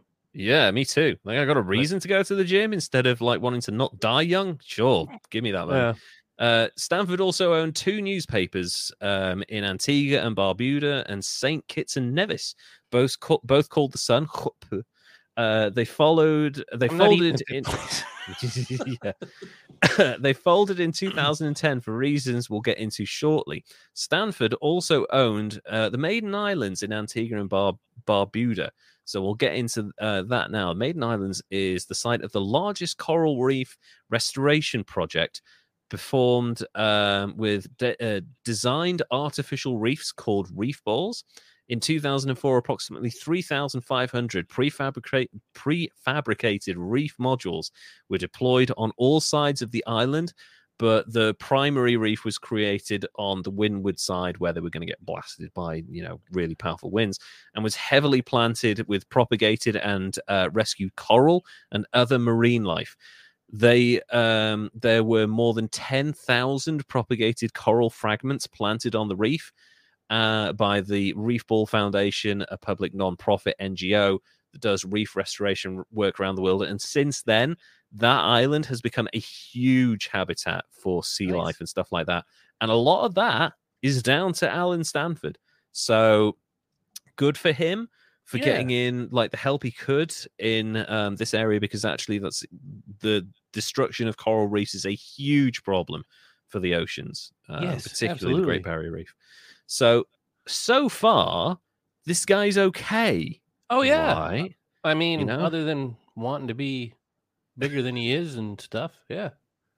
I think Other than leaning into the Sir part and the Yeah. um, being a little douchey. yeah, some of the billionaire behavior, which I kind of feel like I might get sucked into if I had that kind of money. Like, uh, yeah, 10 million, 12 million dollars to make my ship a bit bigger. Why not? I need an extra bathroom. You know, why not? I can have an Yeah. ensuite. Right. You know, like, I think that probably be that stupid. But, um, you're about to get, we're about to get to the reasons why he's here in the first place. Okay. Um, the FBI and other agencies investigated Stanford starting in 2008 for possible involvement in money laundering for Mexico's Gulf cartel. Uh oh. Yeah. According to the New York Times, Stanford once held a Cook Islands trust called Baby Mama, which, with his mistress and two children as beneficiaries. That's so stupid, dude. He named it Baby Mama. I know. He called it Baby Mama. Right. In two sentences, we've gone from this guy formed coral reefs, he funded cricket tournaments, rah, rah, rah, to the FBI are investigating drug cartel money, uh, Cook Trust called Baby Mama with his mistress and two children. It's like, wow, in two sentences, this guy has gone really down in everyone's estimations. So. He got into the family business with the cartels. He really did, apparently. Yeah, it's it's starting to sound, you know, money laundering. Um, uh, the, sorry, the trust protected proceeds deposited into a Swiss and Isle of Man bank accounts from the sale of a 2.5 million dollar Florida home. So he's he's laundered money, right? That's Gotcha. essen- well, I mean, nobody has a Swiss bank account or an or Isle of Man bank account unless you're laundering money. Um, it's basically turned into an episode of Ozark at this point. Like, oh my god, we need to launder cartel money. How He's are we going to do Bird. that? Yeah, I- I'll I'll set up a cricket league. Uh, that's no one will suspect a thing. We'll just get the money out that way. Everyone likes cricket, right? We'll just put the money there. I, I never Yeah. would have suspected a thing. It's brilliant. No. it's so funny. Uh, the United States Court of Appeal. Um, have I skipped over? No. The United States Courts of Appeal for the Fifth Circuit affirmed much of the United States tax court's ruling, found that Stanford and his wife Susan, not his mistress, um, under underreported their 1990 federal taxes to the tune of four hundred and twenty-three thousand five hundred and thirty-one dollars and thirty-six cents. That's just for one year between the two of them. So Hey, it's not like it was. Uh, never mind. I wasn't going to get into the, the other guy from Florida that overclaimed ah, yeah. shit. yeah, yeah, the, that's the Florida seems to be the ground zero for a lot of kind of crazy shit in your country. It is. Well, I mean, it, uh, the whole thing looks like a penis. So Yeah, makes sense that people go a bit mad in in the in country's penis. Um, but yeah, so one, so he's got a federal tax thing lingering over his head in 2008. Uh, public records suggest that um, Stanford actually owed hundreds of millions of dollars in federal taxes. There are four federal tax liens from 2007 and 2008 against Stanford, totaling more than 212 million dollars. Jesus, That's 20 Golly. Nicolas Cages. That's, That's yeah, a shitload of money. that's a big debt.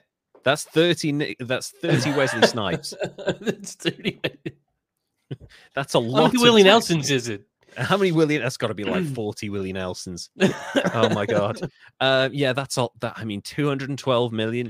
It That's shows the kind of of money, this guy was making to Oh, owe yeah. that kind of tax money.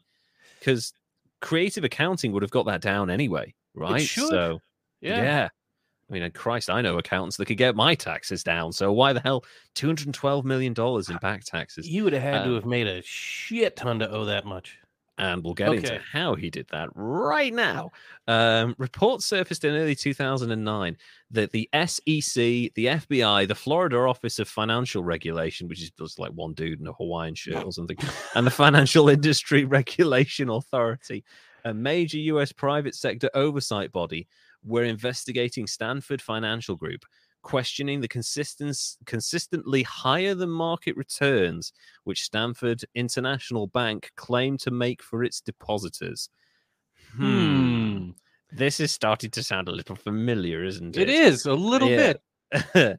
a former executive told SEC f- officials that Stanford presented hypothetical investment results as actual historical data in sales pitches to clients. He's literally making this shit up, and they're like, "Oh, all right."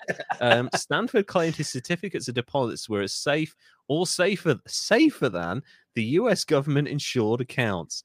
Um, a leaked cable message from the U.S. Embassy in the Bahamas reported as early as 2006, which was when he was made a sir, that companies under Stanford's control were rumored to engage in bribery, money laundering, and political manipulation. The Ah. U.S. ambassador to the Bahamas at the time was reported to have managed to stay out of one of one-on-one photos with Stanford during a charity breakfast event because he was so worried about the destruction of his reputation by being pictured with this guy. This is 2006. That okay. And So- then the the cricket thing's 2008. Yep. So Okay. at this point, he's already like, mm, this guy's a bit fucking shifty. Maybe we should stay away from him. No, he's giving us shitloads of money.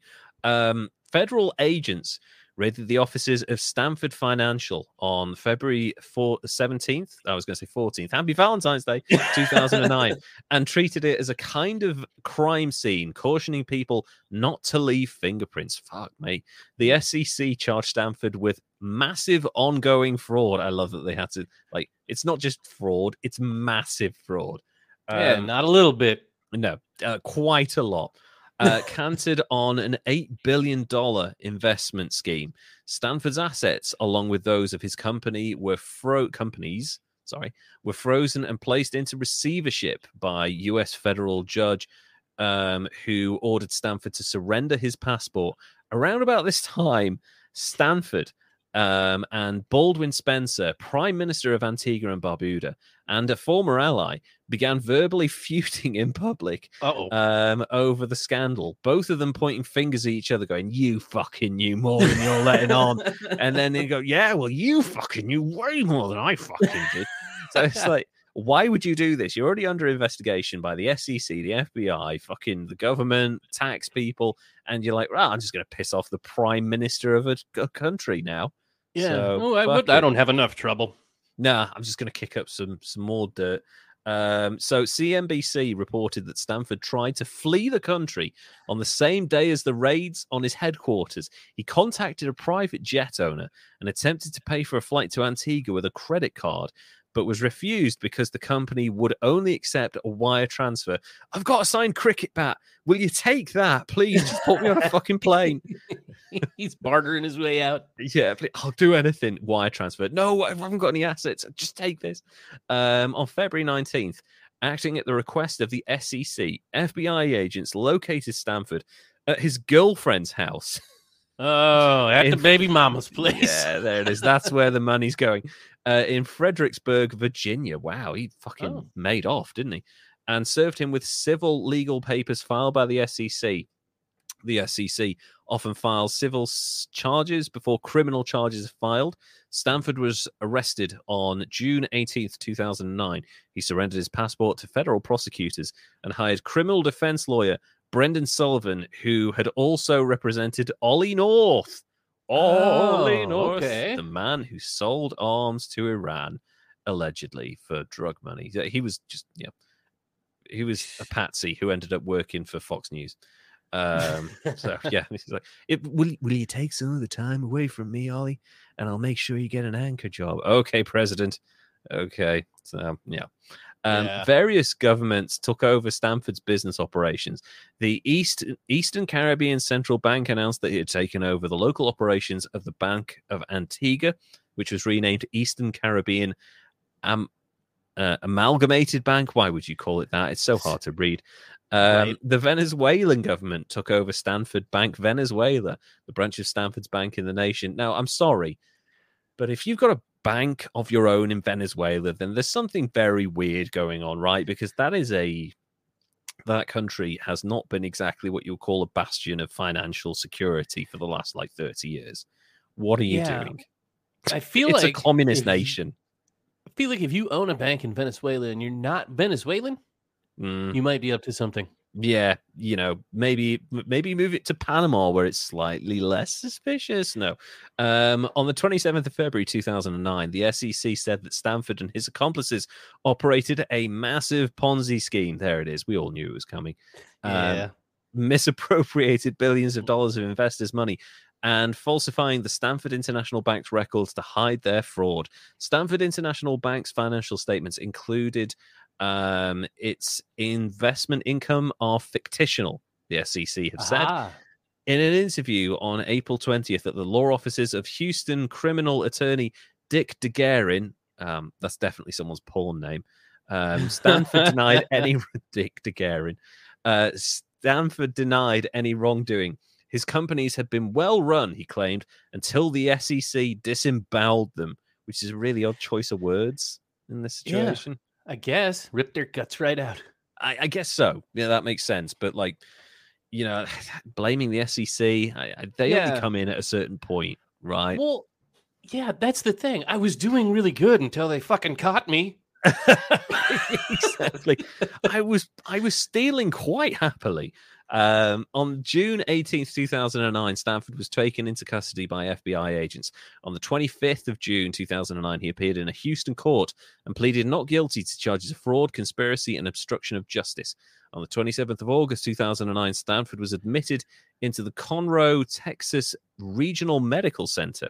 He complained of a racing heart while being transported from the private prison in Huntsville, Texas, to the federal courthouse in Houston to attend a hearing concerning his attorney, Dick DeGuerin, who had asked the court for permission to withdraw from Stanford's case. Wow, even the porn star lawyer doesn't want to be involved in this shit. Um, Dick's out. Dick's out. Dick DeGuerin out. Um, and yeah, so he's doing the, the the this is what every criminal does, right? When they get arrested, like, oh, oh my heart, Yeah. oh my god, Yeah. and like they go to the hospital, and like eight hours later, they're like, yeah, there's nothing wrong with them. Oh, see, it I'm back. hoping his cartel connections come in here on the way to the hospital. They, bust him out, Grand Yeah. Theft Auto style. Oh Yeah. my god, uh, Robert Luskin of P- Patton Boggs, which had previous had been representing Stanford in a simultaneous civil case, was to be lead counsel. On the 26th of September 2009, Stanford was hospitalized again, this time due to injuries sustained while being severely beaten. I shouldn't laugh about this by another inmate in the Cornell Company's operated Joe Corley detention facility in Conroe. Um, his injuries were described as non-life threatening, probably because he was like, "Give me your fucking tater tots, give me your fucking gravy, give me your biscuits." He's like, "No, these are mine," and then boom, fucking Yeah. beaten down. Someone called him a bitch in prison, right? And he just like, "You can't take that. You have to get in a fight now." Because if you if you're called a bitch and you don't step up, you're just a Right. bitch for life. Then, so yeah. yeah, Well, then he got his ass beat. This fucking 60 year old man stepping up to hardened criminals.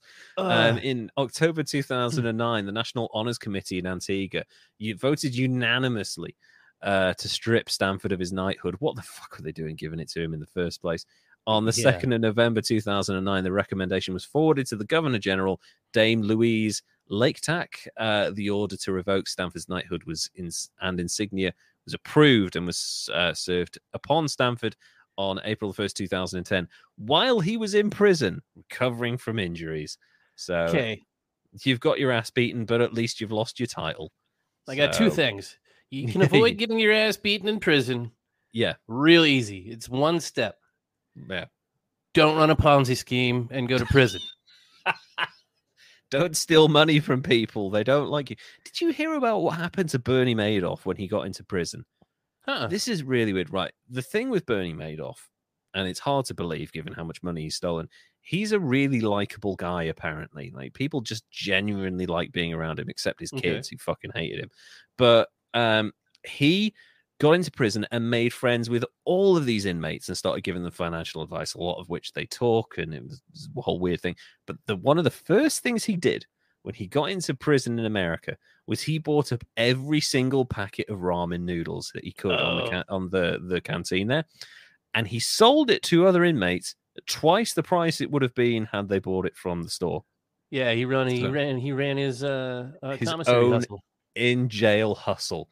I mean, I kind of feel like if, if people like you, you shouldn't be doing shit like that. Like you you you're in prison, right? The best thing to do is to kind of curry favor with people. That is how you do it, right there. If you're running Yeah. the the inside commissary like he was, I'm imagining he's the dude Hmm. that's the guy to get things from. Exactly. So Yeah. obviously they they, they like him whether they want to like him or not.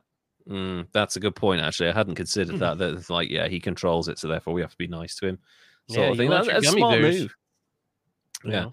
he's in club fed and while it's supposed to be easier i'd imagine he's still concerned for his safety so if he makes himself important then he's less likely to get beaten up or stabbed or something like that.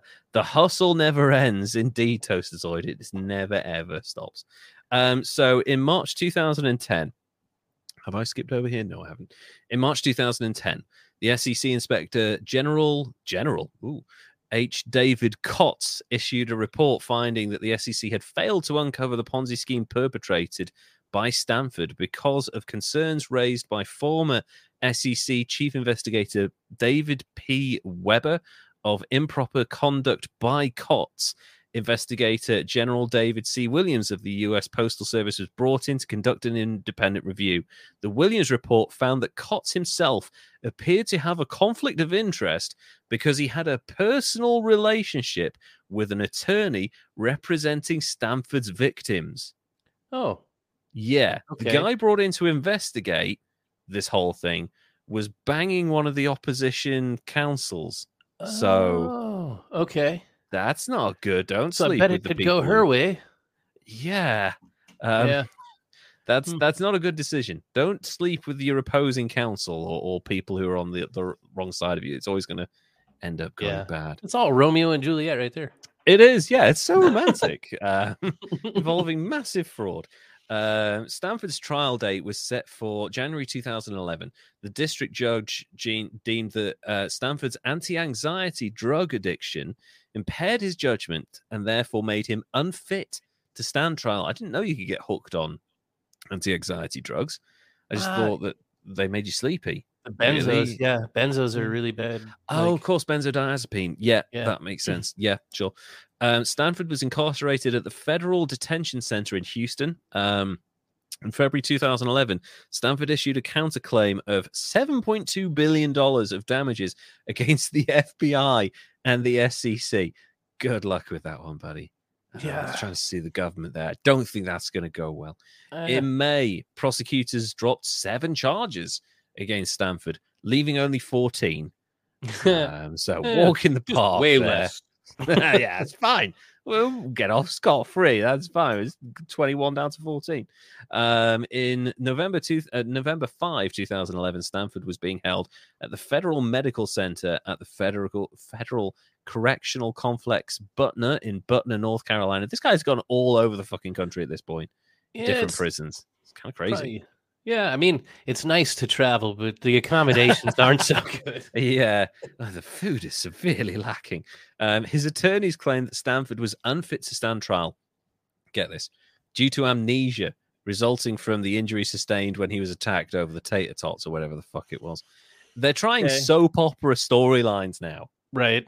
He fell off his horse and he had to get a brain transplant from Susan. And his evil twin Yeah. gave him his liver, and oh it had rabies. And Did it work? then, oh my god, this is hilarious. Amnesia. Come on.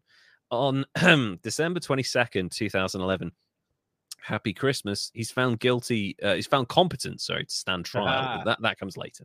Um, district U.S. District District Attorney David Hittner um, put that through. The trial began on January the 24th, 2012. Man, they didn't hang around. It's normally like they set a date and it's like way down Right. the line, right? Like months, and then there's continuations. So it can take years right for this shit to or no, didn't waive his right to a speedy trial. He just went after No. it. Yeah, exactly. It's like, no, please don't take me to trial. I'm fucked. Hurry up and get Um, my ass beat. yeah. I'm always in hospital. I don't like it here. Um, at the Houston Federal Courthouse, Judge Hittner presiding. Um, it started on January 24th. Um, on March 6th, after three hours of deliberation, so month and a half after the start of the trial, the jury convicted him of masterminding a Ponzi scheme. Prosecutors Okay. sought a sentence of 230 years in prison. Uh, the Holy- maximum. I know. That's that's kind of crazy. That's a lot of years. That's a lot of lifetimes right there. Tolstoy said a brick fell on his head, and now he can only speak and understand Spanish. I like that storyline. There you go. Yes, in a coma for a season so that they can do some contract negotiations. Um, prosecutors sought 230 years in prison, the maximum permitted by law, and 80 more years than the 150 year sentence handed to Bernie Madoff, um, calling him uh, a ruthless predator who uh, lived a life steeped in deceit. Well, I mean, yeah. Um, Stanford's lawyers pressed for a sentence of 31 to 44 months and a maximum of 10 years. The former sentence, with credit for time served, would have seen him walk out of prison uh, without further jail time and random beatings at the hands of psychopaths. Hmm. Mm, I don't think 31 months is enough for like 212 billion dollars, million dollars of fraud. That's like the the range is like It's so massive. I know. We're talking 30, like 31 months or 230 years, whichever comes first. Yeah, exactly. Like you can either go in, you mm-hmm. can either go to prison for and miss a season of Game of Thrones, or or you can go to prison and be released when democracy's finished. You know, it's it's like such a massive difference in time. It's it's kind of like when you're talking to the police, like you say you've been robbed or something, and they're like, "How tall was the offender?" Well, they were between three foot eight and nine foot tall.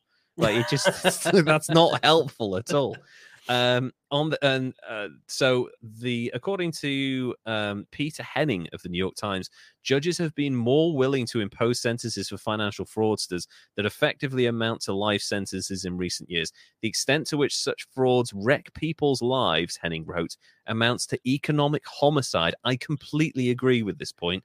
And such outsized sentences are a way to express society's anger at such conduct. I agree because Yeah. this doesn't just ruin people's lives it ruins generations it ruins families for It- generations to come It like does. never and recover from that shit for real. And that's some that's one of the things that I was thinking about life wise is like Mm. financial crimes, murder, and uh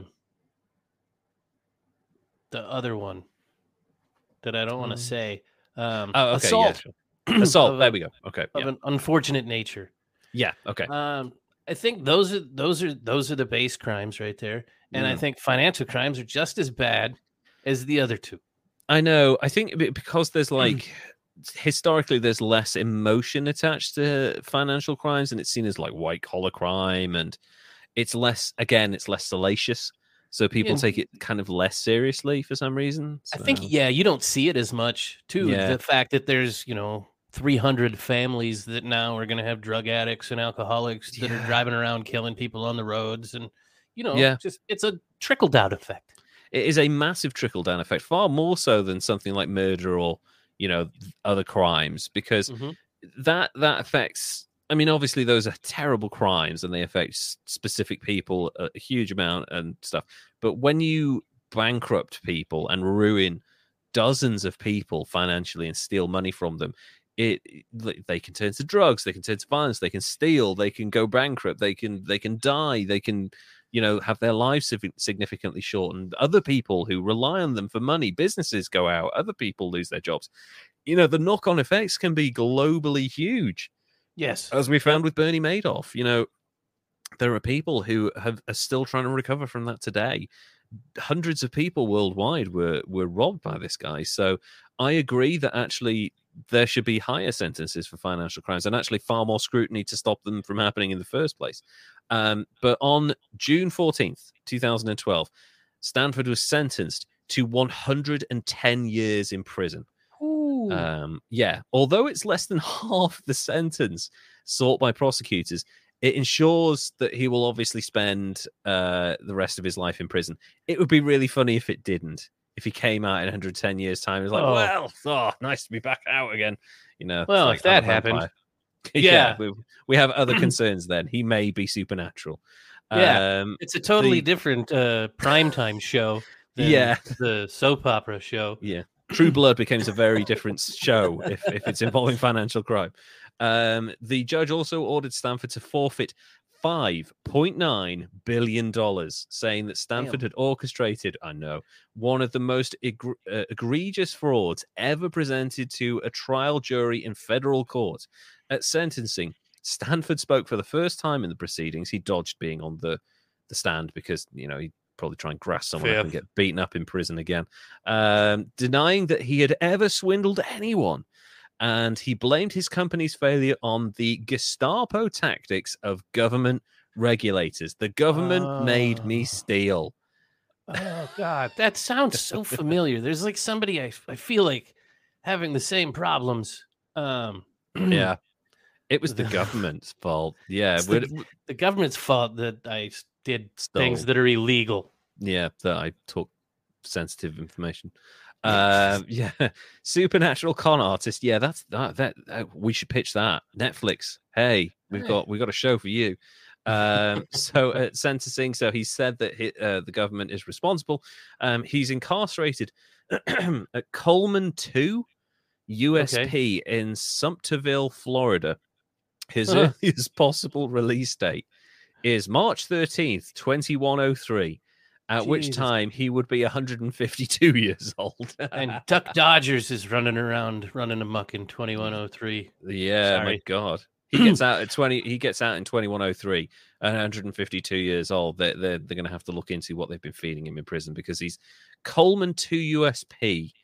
Um, That's- is that that's that's, not going to be like a, a minimum security, is it? Because it's a financial crime. So it would it might be Martha be. Stewart. Like it might be. It's a it this- it's a U.S. prison. co- I don't Hmm. know. USP is that's all that is. Uh, it's not a yeah. supermax. I don't think. Let me- No, he's not gone to Colorado or anything like that, like the Supermax that they've got there. But yeah, like I remember when Martha Stewart went to prison and uh, they had like a the fucking prison had like a spa and all sorts of shit on there. So yeah, it was a bit light on the punishment.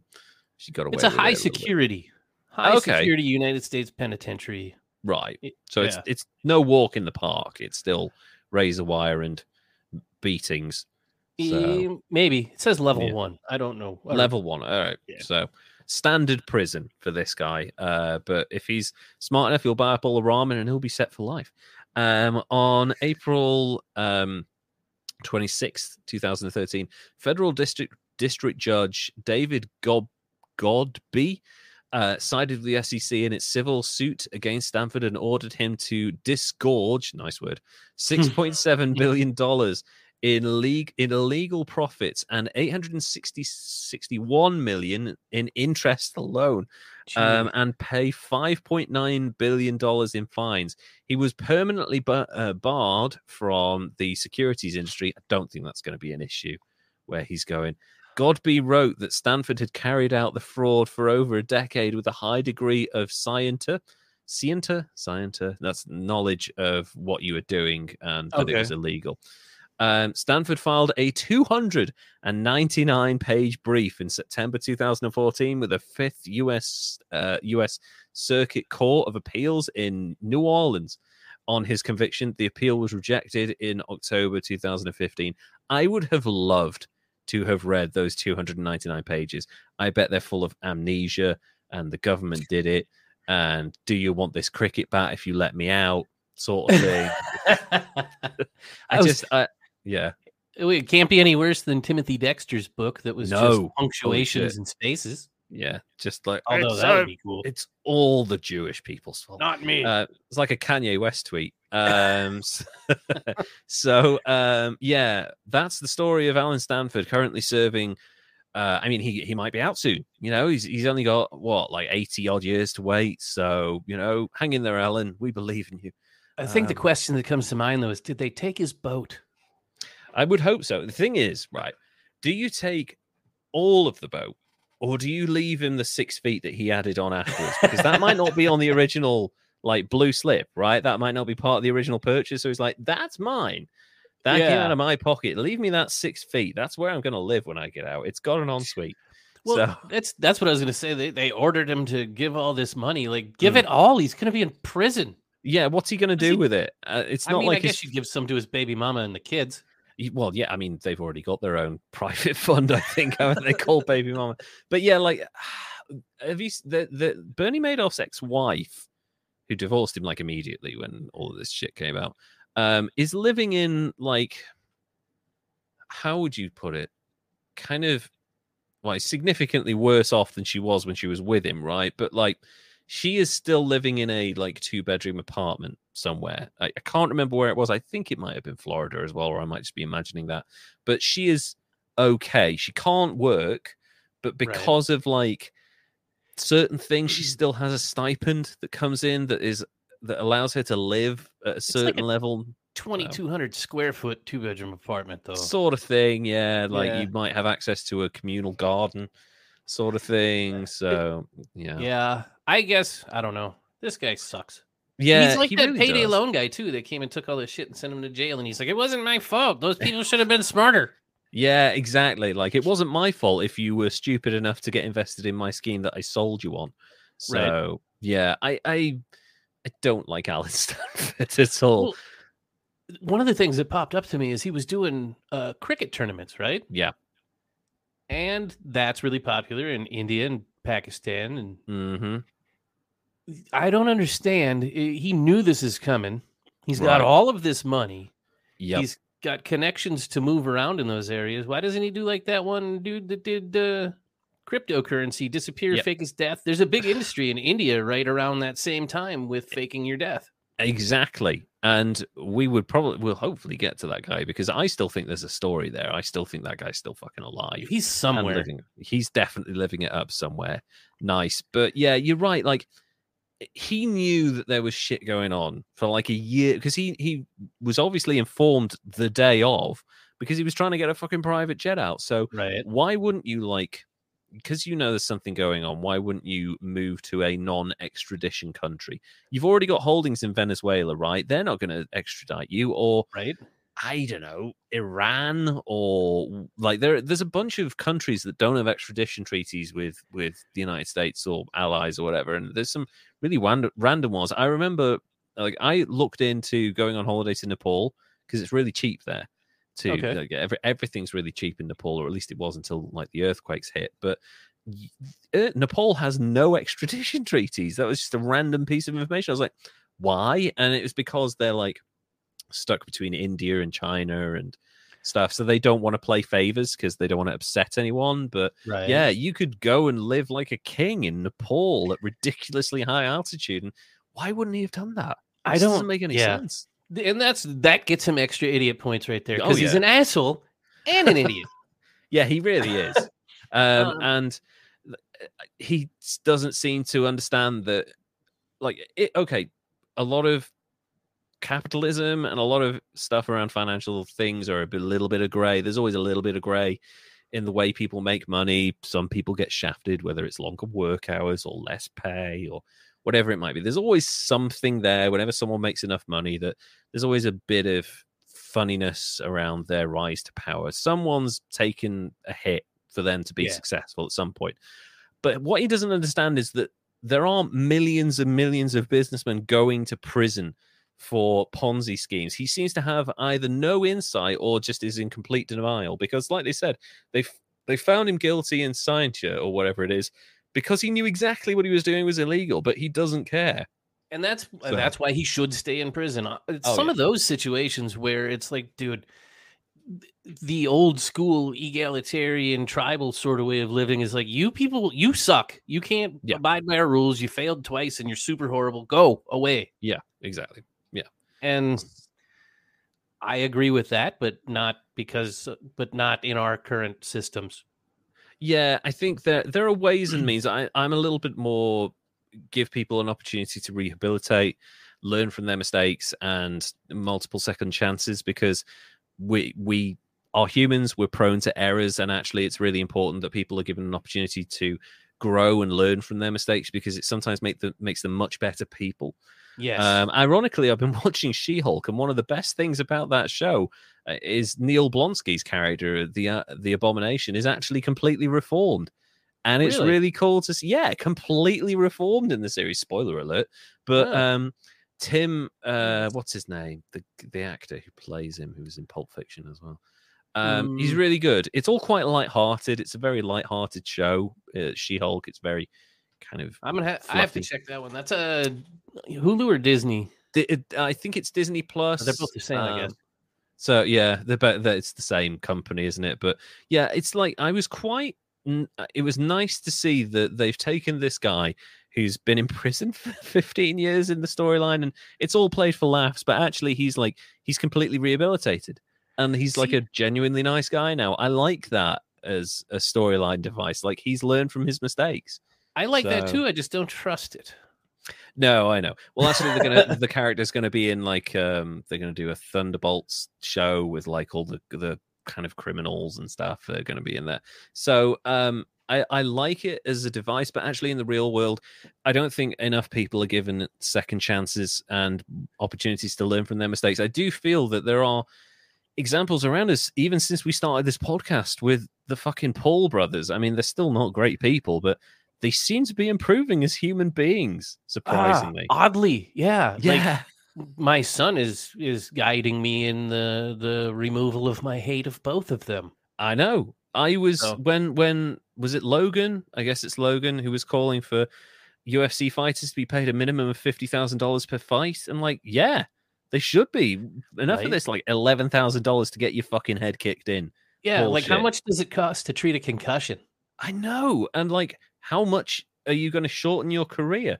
Uh, wasn't Abomination stuck at the bottom of the ocean? I, I know he's in, but he's in federal prison in the show, and like She Hulk, Jennifer Walters is arguing for his release, and it's it's a nice dynamic. Um, so yeah, um, but uh, yeah, I, I don't know. Um, sorry, I, I got I got completely off, lost track of where we were talking there, but yeah, Logan Paul, I feel like he's growing up Yeah, now finally and like starting to realize the power that he wields and maybe he's becoming a better person and easier to deal with so I i mean so. there's still shit in his past and stuff is coming out all the time about everyone but i do feel like second chances are an option but really when you're in prison for 110 years this guy he's also of an age where like i doubt he's going to change like he was in his mid to late 60s at that point you know well, he dude's lived a good enough life, fucking people over that he can live a shitty life for the in next. prison Yeah. So I want to give him extra points for screwing people over, or points for Mm. screwing people over and being an asshole. So that'll put him Yeah. up to a, a C idiot. But sure he wasn't smart enough to use his travel and cricket tournament to escape the charges and stuff that he knew Yeah, were coming. to get And- the fuck out He wasn't smart enough to use his friends with the damn cartel and the bank he owned in Venezuela i know to save his own ass. So, yeah, this dude's at least an 80. Yeah, an 83. 83 I, I like that number and you're absolutely right i hadn't even considered like the cartel connections and the venezuelan authorities like just go He's like either if you disappear into mexico or Yeah. really cocky. i know I, I guess so and like maybe he was super comfortable and was like ah it's never going to happen they're never going to come for me and stuff but they clearly were they were clearly onto him um so yeah i i will gladly take an 83 for allen stanford because it's such a huge amount of money and such a devastating effect on the people around him. But yeah, unfortunately, this seems to every five, ten years we get one of these, right? We get a Yeah. Ponzi or a Bernie Madoff or something like that. So Elizabeth Holmes. or Elizabeth Holmes or some fucking random crypto douchebag, and there's plenty of those lingering around. Oh. So that's coming. The crypto world is going to be. Fu- I mean, it already is full of hucksters and and oh, cons. Oh, yeah. But Yep. so we'll wait and see what happens there. I randomly get distracted by shiny things. And what is this shirt you got here? Oh, that's Ah. James Dean. James So, uh, Dean, the president, the president of the United States. What are we waiting for? the Uh, AI so- president, huh? the AI. Yeah, that's right. Apparently, Matt uh, Matt Matthew Patrick, Matt Pat from uh, Game Theory thinks I'm a fucking AI. I take that as a compliment. He thinks Yeah. that it was so uh, convincing that it was an AI, but no, I'm a human. I have feelings. Prick me, I will bleed. It's good Um, stuff, man. All yeah. all of that. Now I've gone through and watched all of that, and I'm excited to see what's coming out on the the projects here that I Mm. try to follow along on the Discord on. Yeah, it- there's there's so much happening in our world, and then like I need to. I've got like four ideas that I need to get down on paper, but we both work so hard. It's difficult to get anything done, isn't it? In your spare time, because you've got to you've got other stuff to do. You got other commitments. You've got your work, and then you've got to do all the chores, and you've got to be a family person. And man, I uh hey yes. what are we waiting for? Buy the shirt. So I'll take that. Uh, that's going to get clipped. There's a new. Th- sorry, just randomly because we're gonna we're gonna go off air in a minute, but there's a new thing called Lev Dog, which has come to the forefront. So people in the Monument Mythos dis- Discord have created a meme, and they found a picture of a dog with a pair of glasses that are strikingly similar to mine on, and they're like, "It's Lev as a dog." So now I'm a meme, and the, it's randomly Lev Dog appearing in a GIF saying something completely random, like "Hey, welcome to my Roblox channel," or or something like that, or yeah, See, the body you know has you've gone made it. Yeah, because I'm a meme now of a dog, and the dog is adorable, so I don't mind the meme at all. It to be honest.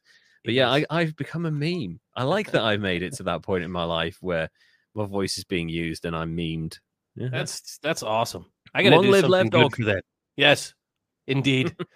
I Thank yeah. I honestly I would say that I was busy, but I really just kind of climbed into a hole for a little while and hey, it's, everyone does it, man. You know, and Mm. and the reason we climb into holes is because there's a lot of shit going on. You know, that you don't just like randomly. You know, there's something going on that has has got you to that stage. So, um, do you do you have an image of this Toastazoid? If you go on Twitter or Instagram, if you search up Lev Dog, I don't think it's made its way onto Google just yet, but out um, it's certainly out there. Um, I've mentioned it on Twitter, so it's Yeah, there it's on go. my Twitter somewhere. Have you have you found something? Uh, but yeah, if you Uh, Google Lev Dog, um, I believe there's a rapper called Lev Dog or a musician oh called. Lev Dog as well. So yeah, Well, at least you didn't make me Google Blue Waffle.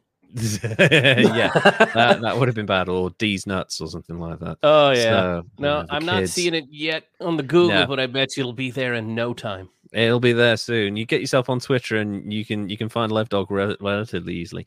Uh, so so yeah, um, don't ever apologize for like getting into a situation where you need time. Everyone needs time, and like I have so much stuff I want to do. I've got a load of voice stuff piled up that I need to do. I've got like five different voices.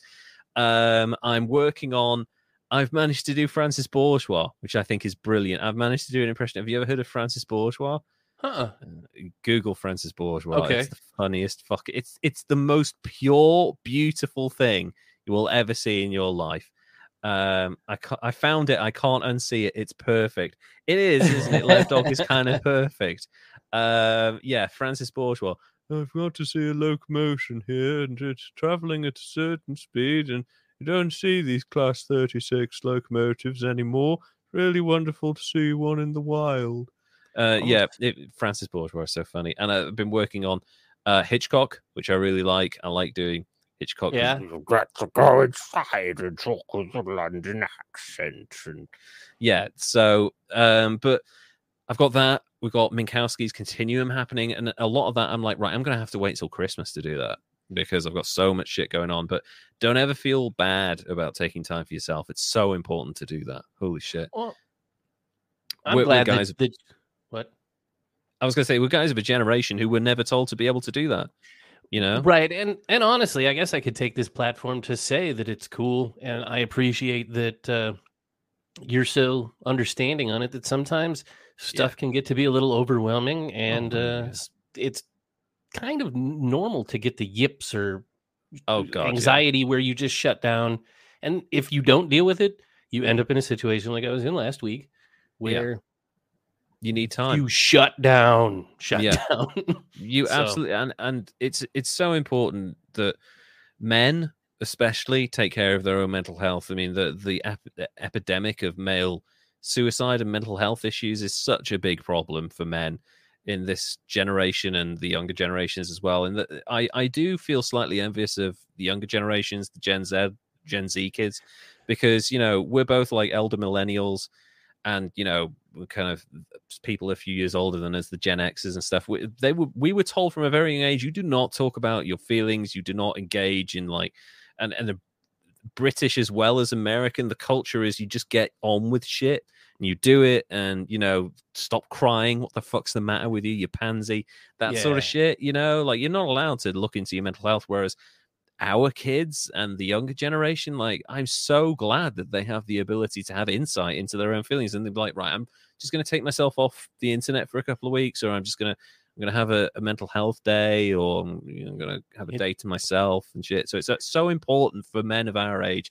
to uh, not only discuss that, but to deal with that shit, to take days to just be yourself and to be unwell and to be, you know, do whatever makes you happy because, my God, uh, we're in our 40s. We're not going to live a huge amount more. Let's fucking enjoy it and relax. So, and to be fair, you never know when you're going out. So keep yourself yeah. as comfortable and happy as possible, man. Shit. Yes, and on that note, I'm going to go and eat a load of junk food before bed. Uh, no, not really, just maybe a packet of crisps. Um, so uh, yeah, Francis does sound boring. Uh, Google Francis Bourgeois. He's he's quite big on Instagram and and TikTok. It's fucking hilarious and amazingly pure. He attaches. He's a train spotter, and he attaches a 360 fisheye lens camera to his head, staring directly back at him. So his eyes are going off in that direction while he's going, oh, there's a train going by. Hello. Oh, it, it honks at him and he goes, oh, oh, and he gets really excited. It's the funniest oh. fucking thing. And it, gosh, like it's slightly sexual as well. So you're like, oh my god, it sounds like he's having an orgasm. Honestly, Francis Bourgeois is 100 i mean his name isn't real like he completely changed his name so that he could be private but he is 100% genuine and it's one of the purest things in the world. Look at Francis Bourgeois. It was a big thing a couple of years ago, but this guy's so hilarious. On that note, everyone, thank you so much. This has been one of our longer episodes. I really, really enjoyed it. Derek, um, did you have fun? Because you kind oh, of yeah. stumbled across this one, right? You know, uh, finding this I, person. I did, and I I always struggle sometimes with figuring mm. it out. But I've been looking at this one since I started the Midnight Club, and I'm like, yeah, I got to sure. do a cult person. I yeah. almost did the guy that owns Patagonia and ooh, yeah, that thing, about that. but only because he's friggin' awesome, not because he's yeah. an idiot. fucking donated his entire like company to saving the planet and for the funds to go to that. Like, I love this guy. Why aren't there more people like him? Like he's yeah. he's already made enough money and he's just donated the company to people that can run it and use the money to save the planet. We need more people like that in the world and Indeed. less fucking Allen Stanfords and like random hucksters that moved to Hollywood. Um, about the tree Rockefeller found being called Dave, I once tried to start a meme. Oh yeah, it'll happen eventually. Don't worry, the memes will be keep will keep coming in. Um, so until next time, everybody, thank you so much, and we will see you in a couple of weeks. We will have a very special Halloween themed episode. We will have Halloween idiots for you. And also, don't forget to follow us on our social media. So if you go on Instagram, it's History's Greatest Idiots. If you go on uh, Twitter, it's at Greatest Idiots. And you can go on patreon.com slash History's Greatest Idiots if you want to become our first ever supporter. But we will see you in a couple of weeks. It will be a Halloween special, and we'll have so many great surprises. So until then, Derek, would you like to say goodbye? Bye, everybody and we will see you again soon. Take care now. Bye.